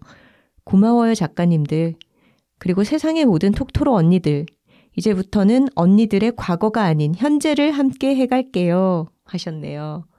지금껏 저희의 과거와 함께 해 오셨군요. 안녕하세요. 취미 발레 9개월 차 천슈즈 톡토로입니다. 발레를 시작하고 처음으로 읽은 책이 정옥희 선생님의 진화하는 발레 클래스였습니다.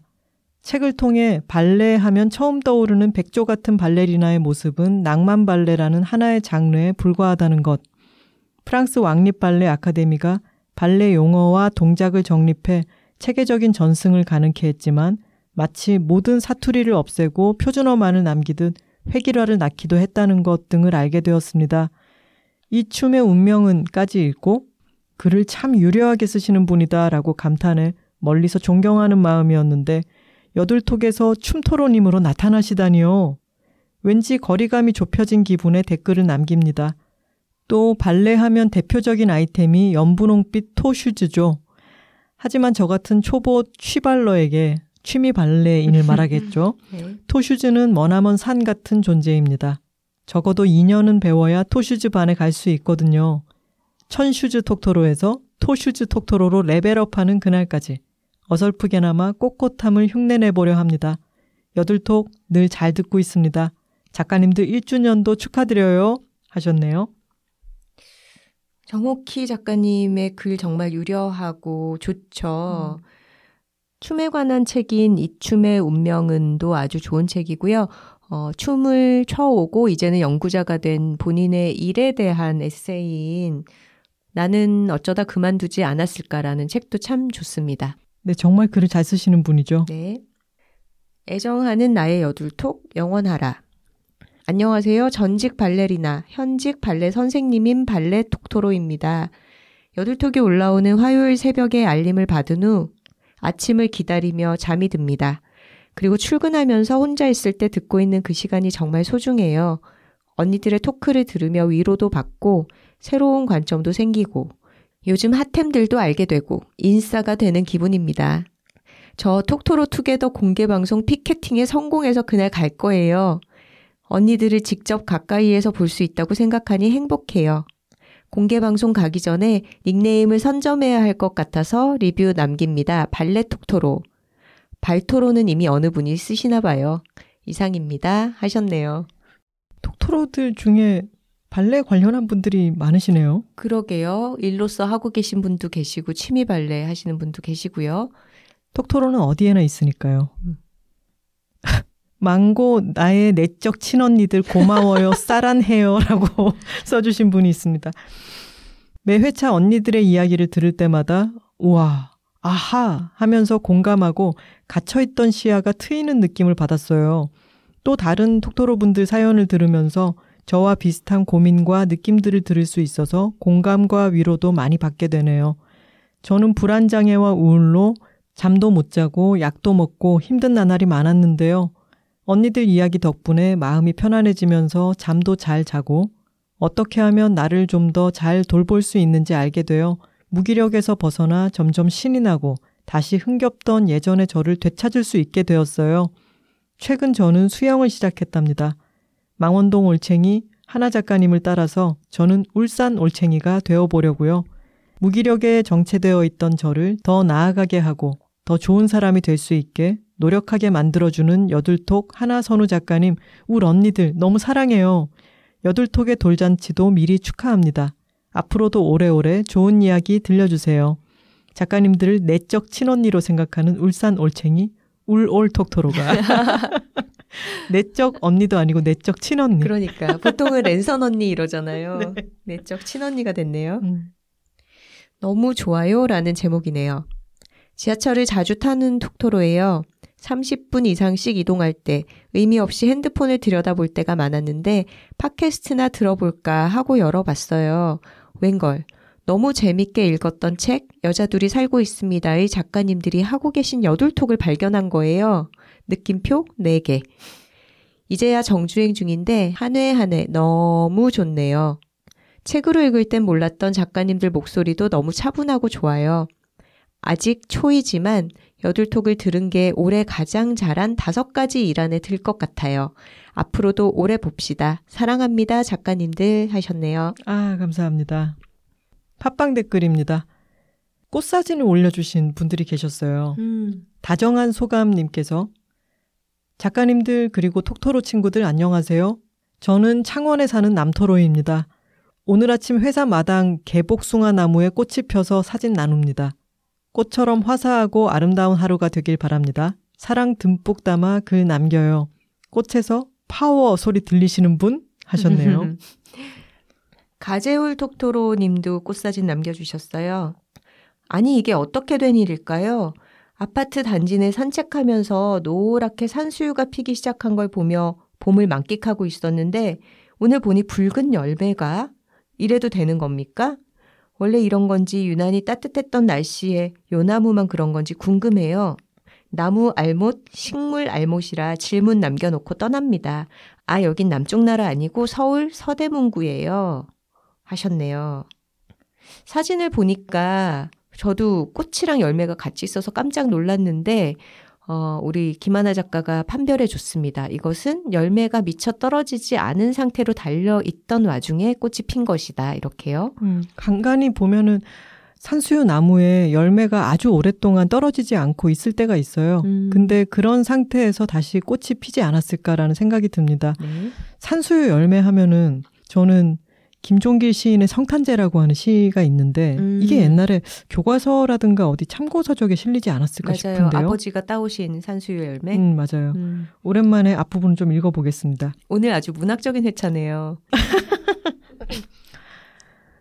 어두운 방 안엔 바알간 숯불이 피고 외로이 늙으신 할머니가 애처로이 잦아드는 어린 목숨을 지키고 계시었다. 이윽고 눈 속을 아버지가 약을 가지고 돌아오시었다. 아, 아버지가 눈을 헤치고 따오신 그 붉은 산수유 열매. 나는 한 마리 어린 짐승, 젊은 아버지의 서늘한 옷자락에 열로 상기한 볼을 말없이 부비는 것이었다. 이따금 뒷문을 눈이 치고 있었다. 그날 밤이 어쩌면 성탄제의 밤이었을지도 모른다. 음. 야 좋네요. 뒷부분까지 읽으면 더 좋은데 음. 찾아서 한번 읽어보십시오, 톡토로님들. 네, 오랜만에 읽으니까 참 좋습니다. 이렇게 각자의 꽃 소식 전해주는 거 너무 반갑습니다. 네. 뿐만이 아니라 고양이 사진도 반갑죠. 그러게요. 강호후님께서 불안을 다스려주는 우리 집 고양이 소개합니다. 이름이 강백호예요. 씩씩하고 경거망동하라고 지어줬는데 요새 슬램덩크가 다시 유행이라 신기해하고 있어요. 방송 항상 잘 듣고 있습니다. 싸, 사랑합니다! 이렇게 보내주셨습니다. 네. 또 고양이 사진을 두 마리를 올려주신 분이 계세요. 안녕하세요. 슬기로운 슬토로입니다. 불안 해소에는 느긋하게 그냥 제 삶을 살아가는 고양이를 가만히 바라보고 따스함을 느끼는 것이 최고입니다. 나만 고양이 없어 하실 분들을 위해 저희 집 기분이와 웃음이 사진을 투척합니다. 덧붙여서 저는 일기를 쓰기 시작하면서 불안, 슬픔과 같은 마음의 구멍들을 너무 휩싸이지 않고 조금 떨어져서 바라볼 수 있게 되었어요. 추천합니다. 항상 감사합니다. 하셨네요. 개복숭아 나무 꽃도 산수유 열매도 강백호와 어, 기분이와 웃음이 사진도 감사드립니다. 변방의 호랑님께서 저는 불안할 때 가끔 섹스앤더시티에 사만다가 자주 했던 Well, what the hell 이라는 대사를 떠올리곤 해요. 됐어, 뭐 어쩔 거야 라는 얘기를 되뇌이다 보면 불안이 조금씩 사라지는 걸 느껴요. 그리고 웃기지만 제 인생이 아니고 남의 인생이라고 생각하는 것도 저에겐 효과가 만점이더라고요.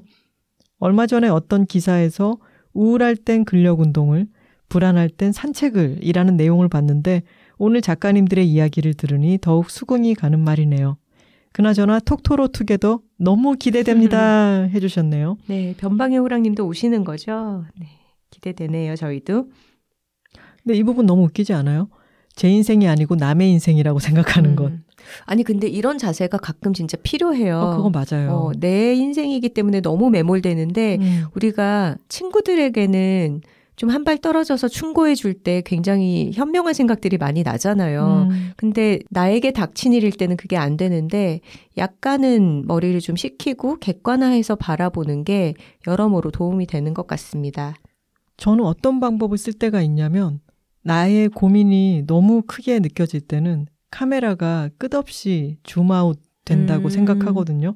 그래서 점점점 마포구, 서울시, 한반도, 지구, 은하계 음. 점점 카메라가 빠진다고 생각하면은 나의 고민도 나의 존재 자체도 음, 너무 작은 거예요. 하나의 모래알. 네. 그러면은 좀, 아, 이게 뭐라고, 이렇게 생각할 수도 있게 되더라고요. 음, 불안을 다스리는 법을 듣고 도움이 됐다는 분들이 많이 계셨어요. 1096-4849님께서 이번 방송 제게 너무 도움이 됩니다. 감사해요. 라고 짧게 써주셨는데, 저희도 방송을 만들어서 내보내고 나서 불안에 대해서 저희가 전문가가 아니잖아요. 음, 그래서 저희가 나름대로 생각하는 것, 그리고 저희의 나름대로의 노하우, 친구들의 노하우, 이런 걸 모아서 말씀을 드렸는데, 아, 도움이 됐다, 고맙다. 이런 말씀은 짧게라도 얼마든지 남겨주시면은 저희에게도 큰 안심이 됩니다. 그렇죠. 저희의 불안을 다스리게 어, 만들어주는 어, 거죠. 음. 로즈마리 2022님께서 저요, 여둘톡 들으며 자는 사람이요. 너무 포근하고 편안해서 그리고 두 분의 목소리의 조합이 마치 클래식 듣듯이 맑고 깨끗한 느낌이라서 그런 듯해요. 절대 재미없어서 그런 사람은 없을 거예요. 불면의 밤이 찾아올 때도 들을 여둘톡이 있어서 좋답니다. 하셨네요. 감사합니다. 그리고 시라톡님께서 저는 미국에서 임상심리학 공부하고 있는 시라톡이라고 합니다. 시라톡은 시카고 라즈베리 톡토로를 줄인 이름이에요. 원래는 가장 좋아하는 새를 붙여서 톡토로 닉네임을 지으려고 했어요. 그러다가 다른 분들이 지역명 플러스 식물이나 동물 이름 이렇게도 지으시는 거 보고는 줄여서 부를 때 입맛이 좋은 시라톡으로 혼자 정해보았습니다.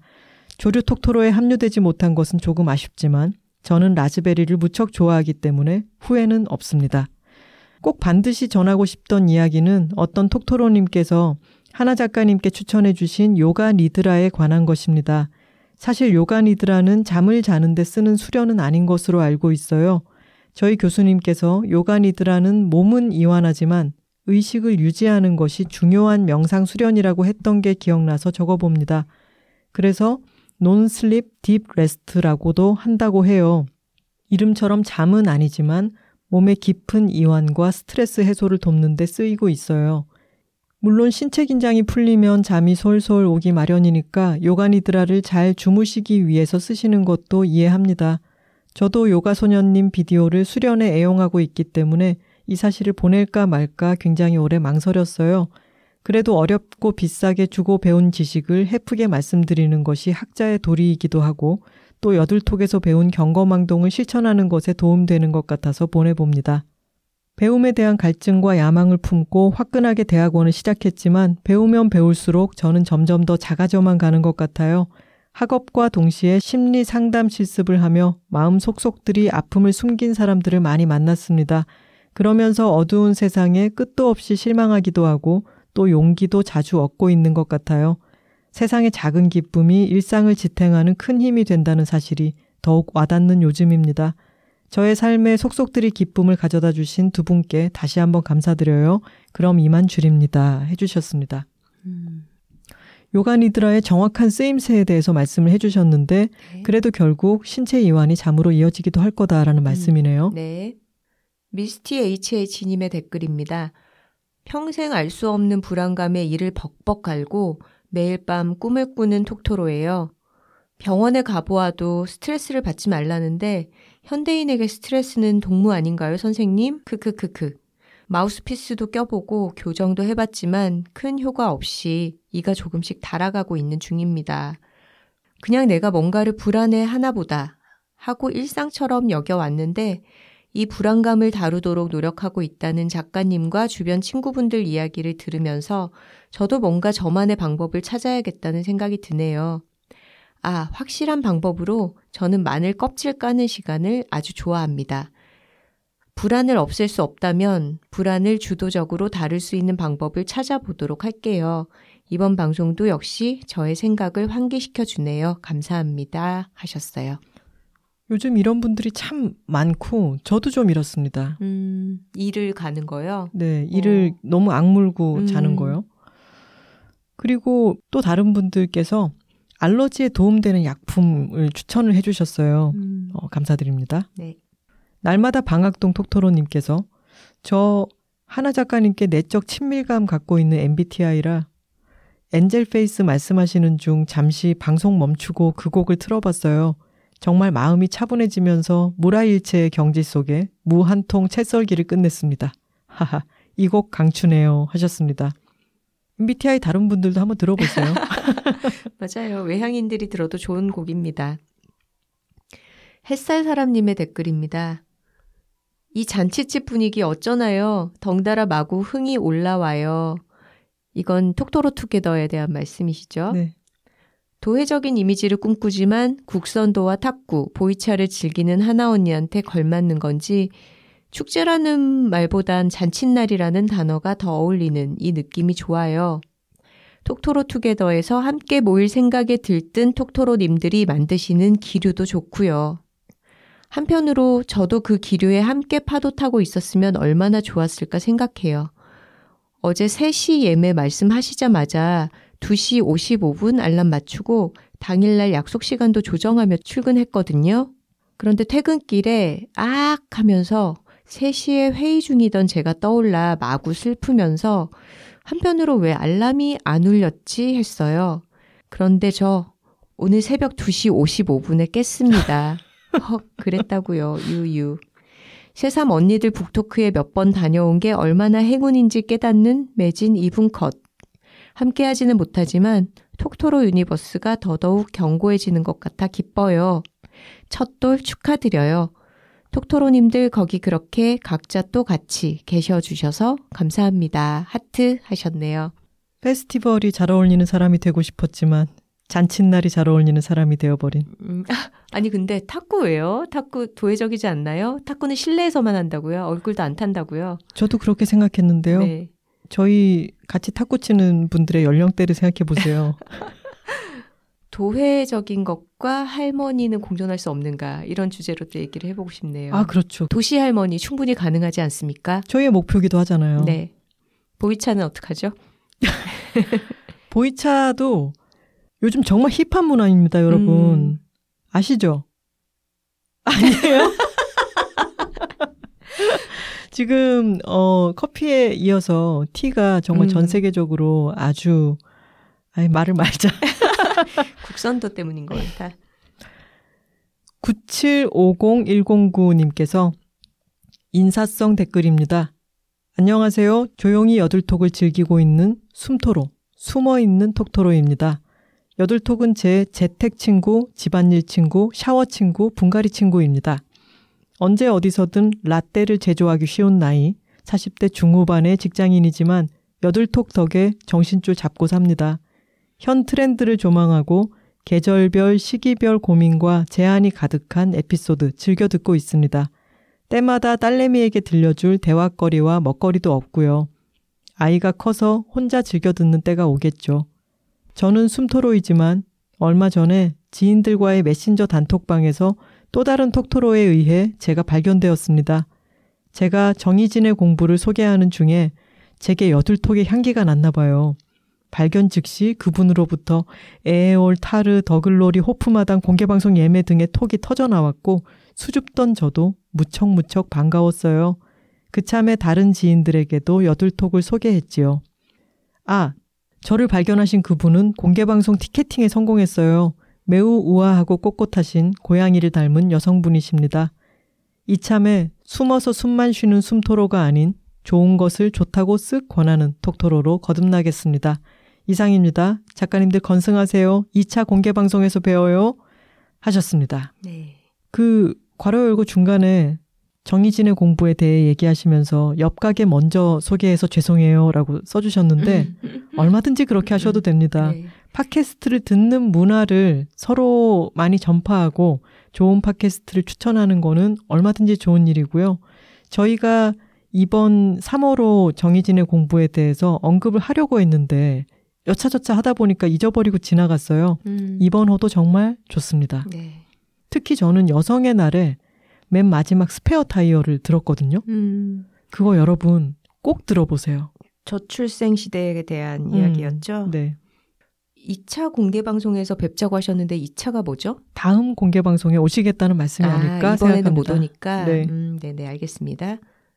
대전 참수리 톡토로님의 댓글입니다.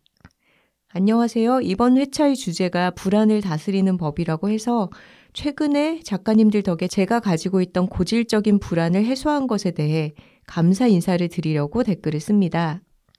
저는 학교를 다니는 내내 과민성 대장증후군으로 고생을 했는데요.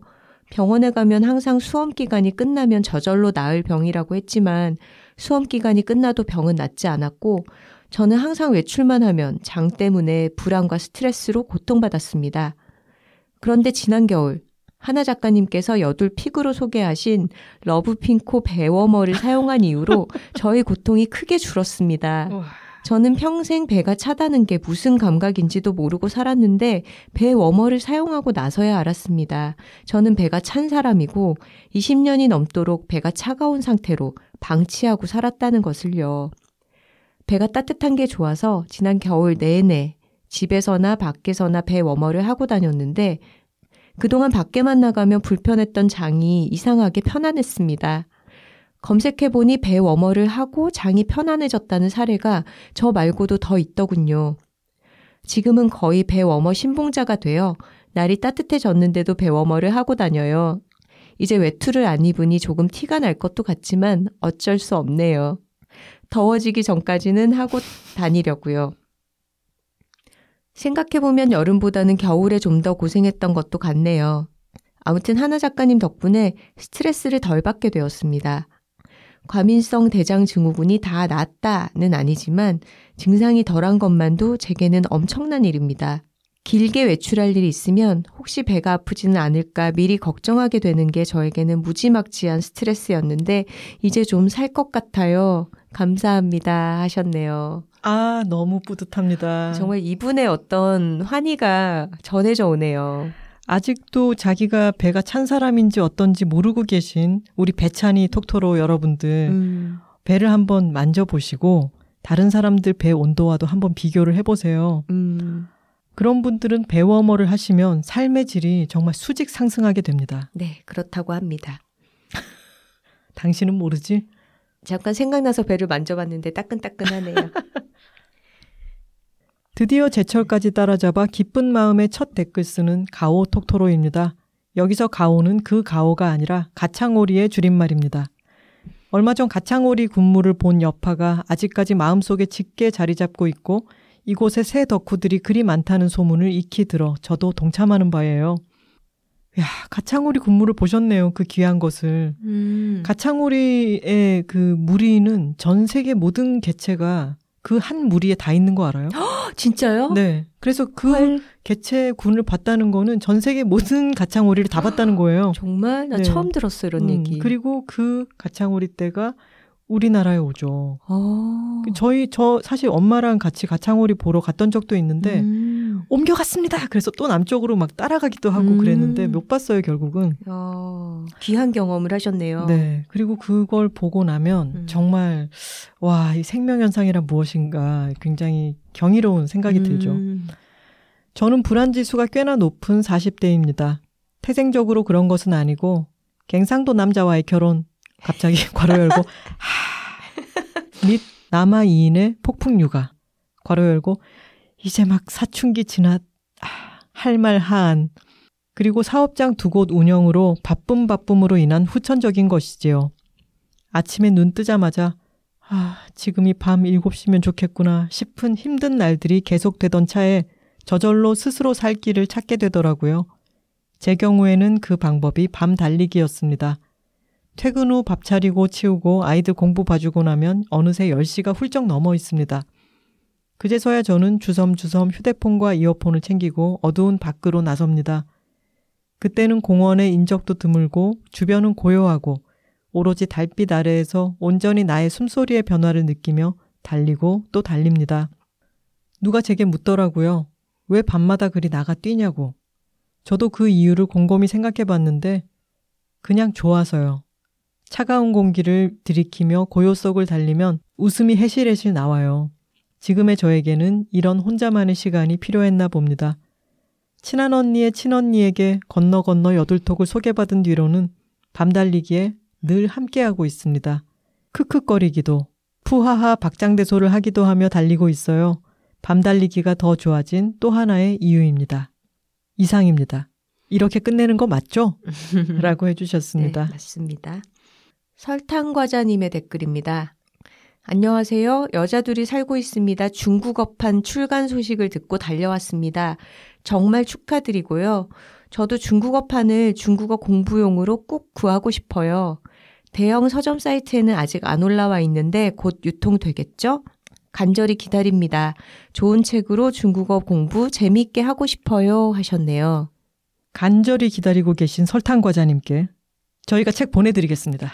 네, 설탕과자님은 저희 이메일 w2talking gmail.com으로 책 받아보실 수 있는 주소를 보내주시면 어, 저희가 택배로 발송을 해드리겠습니다. 저희가 반년 걸려서 받은 귀한 책 어, 몇 권이 왔기 때문에 저희가 네. 한권 보내드리겠습니다. 이렇게 적극성을 보이는 게 또 바로 톡토로십이죠. 그렇죠. 드라마 PD님이 사연을 보내주셨습니다. 연희 동고비입니다. 동고비 새라서 이렇게 말씀하신 거겠죠? 지금 찾아봤는데 동고비도 너무, 너무 귀엽네요. 귀엽네요. 다른 톡토로 분들의 닉네임이 귀여우셔서 저도 붙여봤는데 이렇게 스스로를 이름 붙이자니 조금 남사스러운 기분이네요. 이런 거 견디셔야 돼요. 연희 동고비. 저는 드라마 업계에서 일을 하고 있는 1년차 프로듀서입니다. 그냥 쬐꼬만 막내 PD죠. 최근에 첫 작품을 우당탕쿵탕 마무리하고 지금은 제작사인 회사에 무난히 출퇴근하며 지내고 있습니다.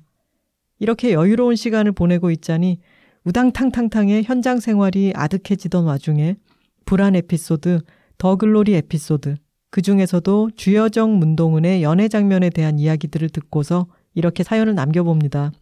지금부터는 드라마장이들의 긴긴 변명인 세민이 재미로 읽어주셔요. 더글로리 파트 1 공개 후 넷플릭스 유튜브 계정에서 올라온 코멘터리에서 김은숙 작가님이 하셨던 말씀 한마디가 인상 깊었어요.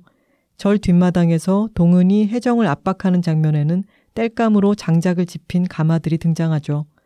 작가님이 이를 시나리오에 적어 놓았더니 프로듀서 중 한 명이 찾아와 작가님, 요즘 절들은 다 인덕션 써요. 라며 우는 소리를 했다는 프로듀서와 있었던 에피소드에 대한 한마디였습니다. 그 코멘터리 현장에 있는 모두가 재밌다며 웃었지만 영상을 같이 보던 저와 다른 프로듀서 동료는 그다지 웃기지 않았습니다. 도리어 그 프로듀서님에게 과몰입하여 웃기고 슬픈데 웃겼지요. 아마 그 프로듀서님은 가마가 있는 절을 찾아 전국 방방곡곡을 헤맨 뒤 결국 가마가 없는 절에 긴긴 양해를 구하고 가마 장인을 고용해 공사하였을 테고 아이고. 촬영 중에는 혹시라도 발생할 사고를 대비해 응급차를 준비했을 것이며 촬영 후에는 가마가 없었던 것처럼 깔끔히 원상 복구했을 거라 생각됩니다. 생각만 해도 볶아쳤을 그 과정과 감정들이 그 우는 소리 한마디에서 느껴져 웃픈 마음이었습니다. 사실 이 같은 장르물을 할 때면 비일상적인 공간과 상황이 자주 등장하기 때문에 현장 스태프들은 이런저런 고충을 겪곤 합니다. 먼지가 날리는 공사장에서 15시간씩 일해야 하거나 살갑지 않은 차와 행인들이 북적이는 대로변에서 온 동네 구경거리가 되어가며 일하는 것이 일상이죠. 때문에 그저 몸으로 부딪혀 만드는 사람들 입장에서 가장 환영하는 장면은 로맨스 장면입니다. 그저 일상적이고 private한 공간에서 그저 평범한 대화를 나누며 시간을 보내니까요. 누가 시멘트에 빠지거나 피칠갑을 하거나 교통사고를 내지도 않으니 현장 스태프들에겐 나름대로 쉬어가는 장면인 셈입니다. 그런 의미에서 저는 문동은 주여정의 연애 장면이 나올 때마다 시청자로서는 석연치 않으면서도 그래, 스태프들도 쉬어야지 하는 자조적인 농담이 튀어나오곤 했답니다.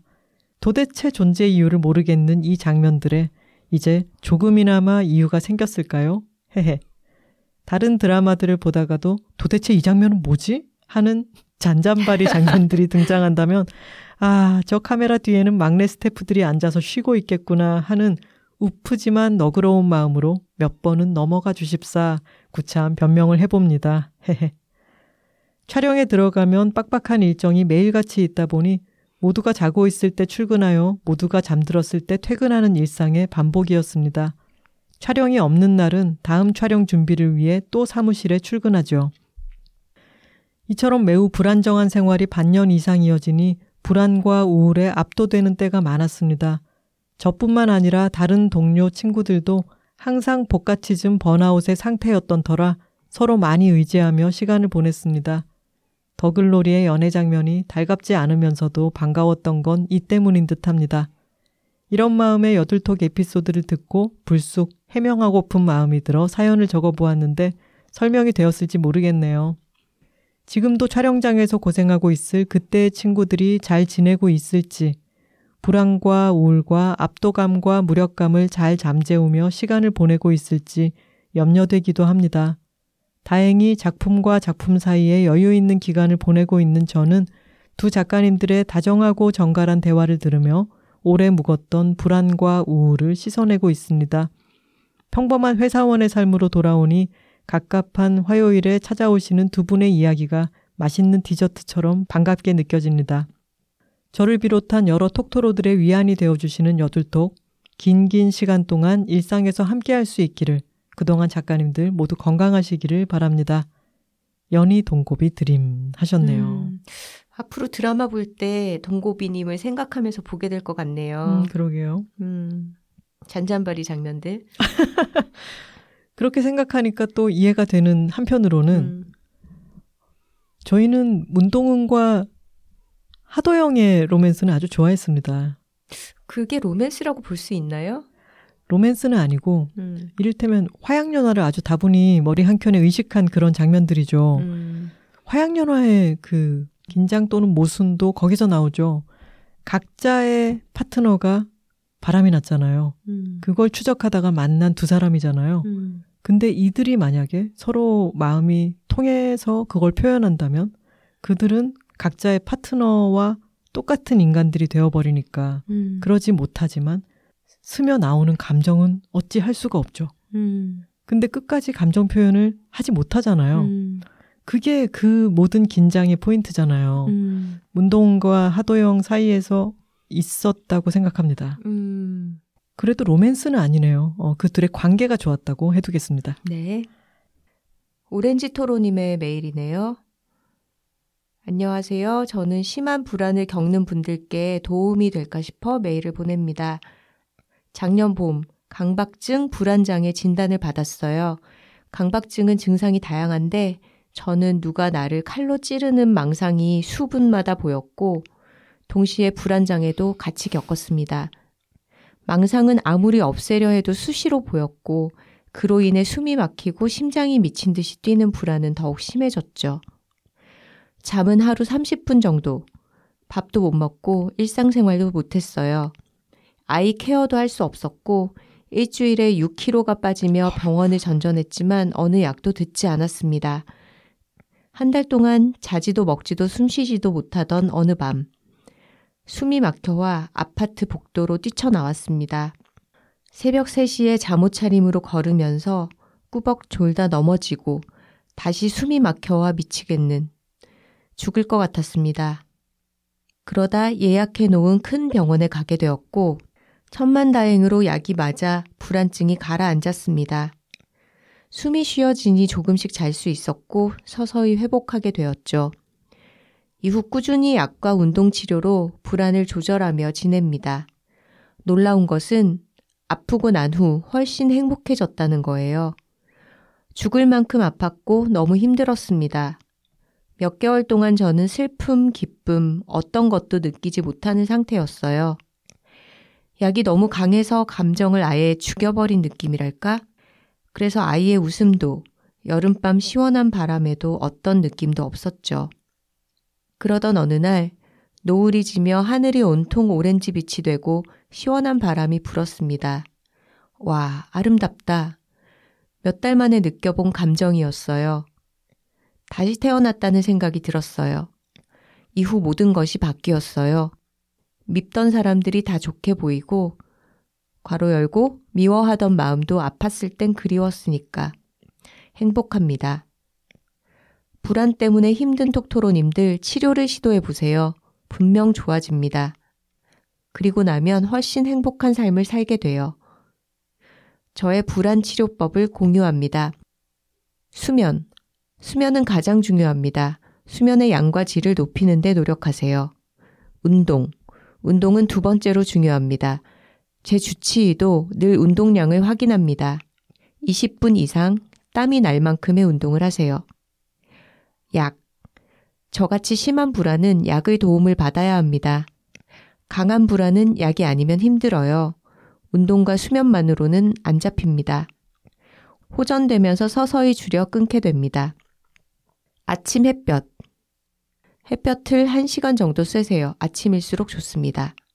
명상, 일기, 글쓰기, 노래도 좋습니다. 커피와 술은 불안을 부추기기 때문에 금물입니다. 그리고 장기적 방법으로는 원하는 삶을 사세요. 내가 살고 싶은 삶과 현실의 갭이 클수록 스트레스는 커지고 스트레스는 불안을 높입니다. 마지막으로 불안장애와 강박증으로 힘드신 분이 계시다면 저에게 메일을 주세요. perce 311 at gmail.com입니다. 기꺼이 도움이 되고 싶습니다. 불안으로 힘드신 분들, 하나만 기억하세요. 치료하세요. 잡힙니다. 그리고 행복한 삶을 사세요. 저희 최애 팟캐스트 여둘톡 첫돌 축하드려요. 사랑합니다. 여둘톡 그리고 톡토로 하셨네요. 오렌지 톡토로님 정말 그 이 불안증의 증세가 심각했었네요. 그러게요. 근데 나아지셨다니 정말 다행입니다. 네. 본인의 경험을 바탕으로 이렇게 구체적인 어, 치료 방법까지 소개해 주셔서 감사합니다. 역시 여둘톡은 댓글이 빈 곳을 정말 잘 채워주십니다.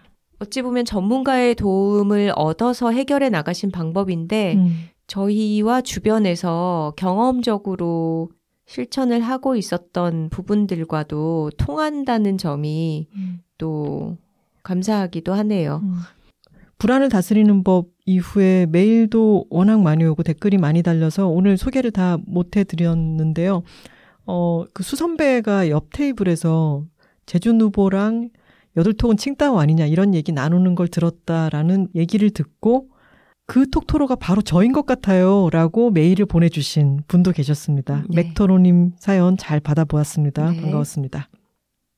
좋은 걸 좋다고 말하기 여둘톡 52화 주제는 봄 한담이었습니다. 오늘의 여둘 애드는 봄나들이 갈 때 큰 도움이 되는 차량 공유 서비스 소카를 소개했습니다. 톡토로 뒤에는 여둘톡이 있고 여둘톡 뒤에는 톡토로가 있습니다. 저희는 다음 주에 공개 방송으로 돌아오겠습니다. 우! 화요일입니다. 감사합니다.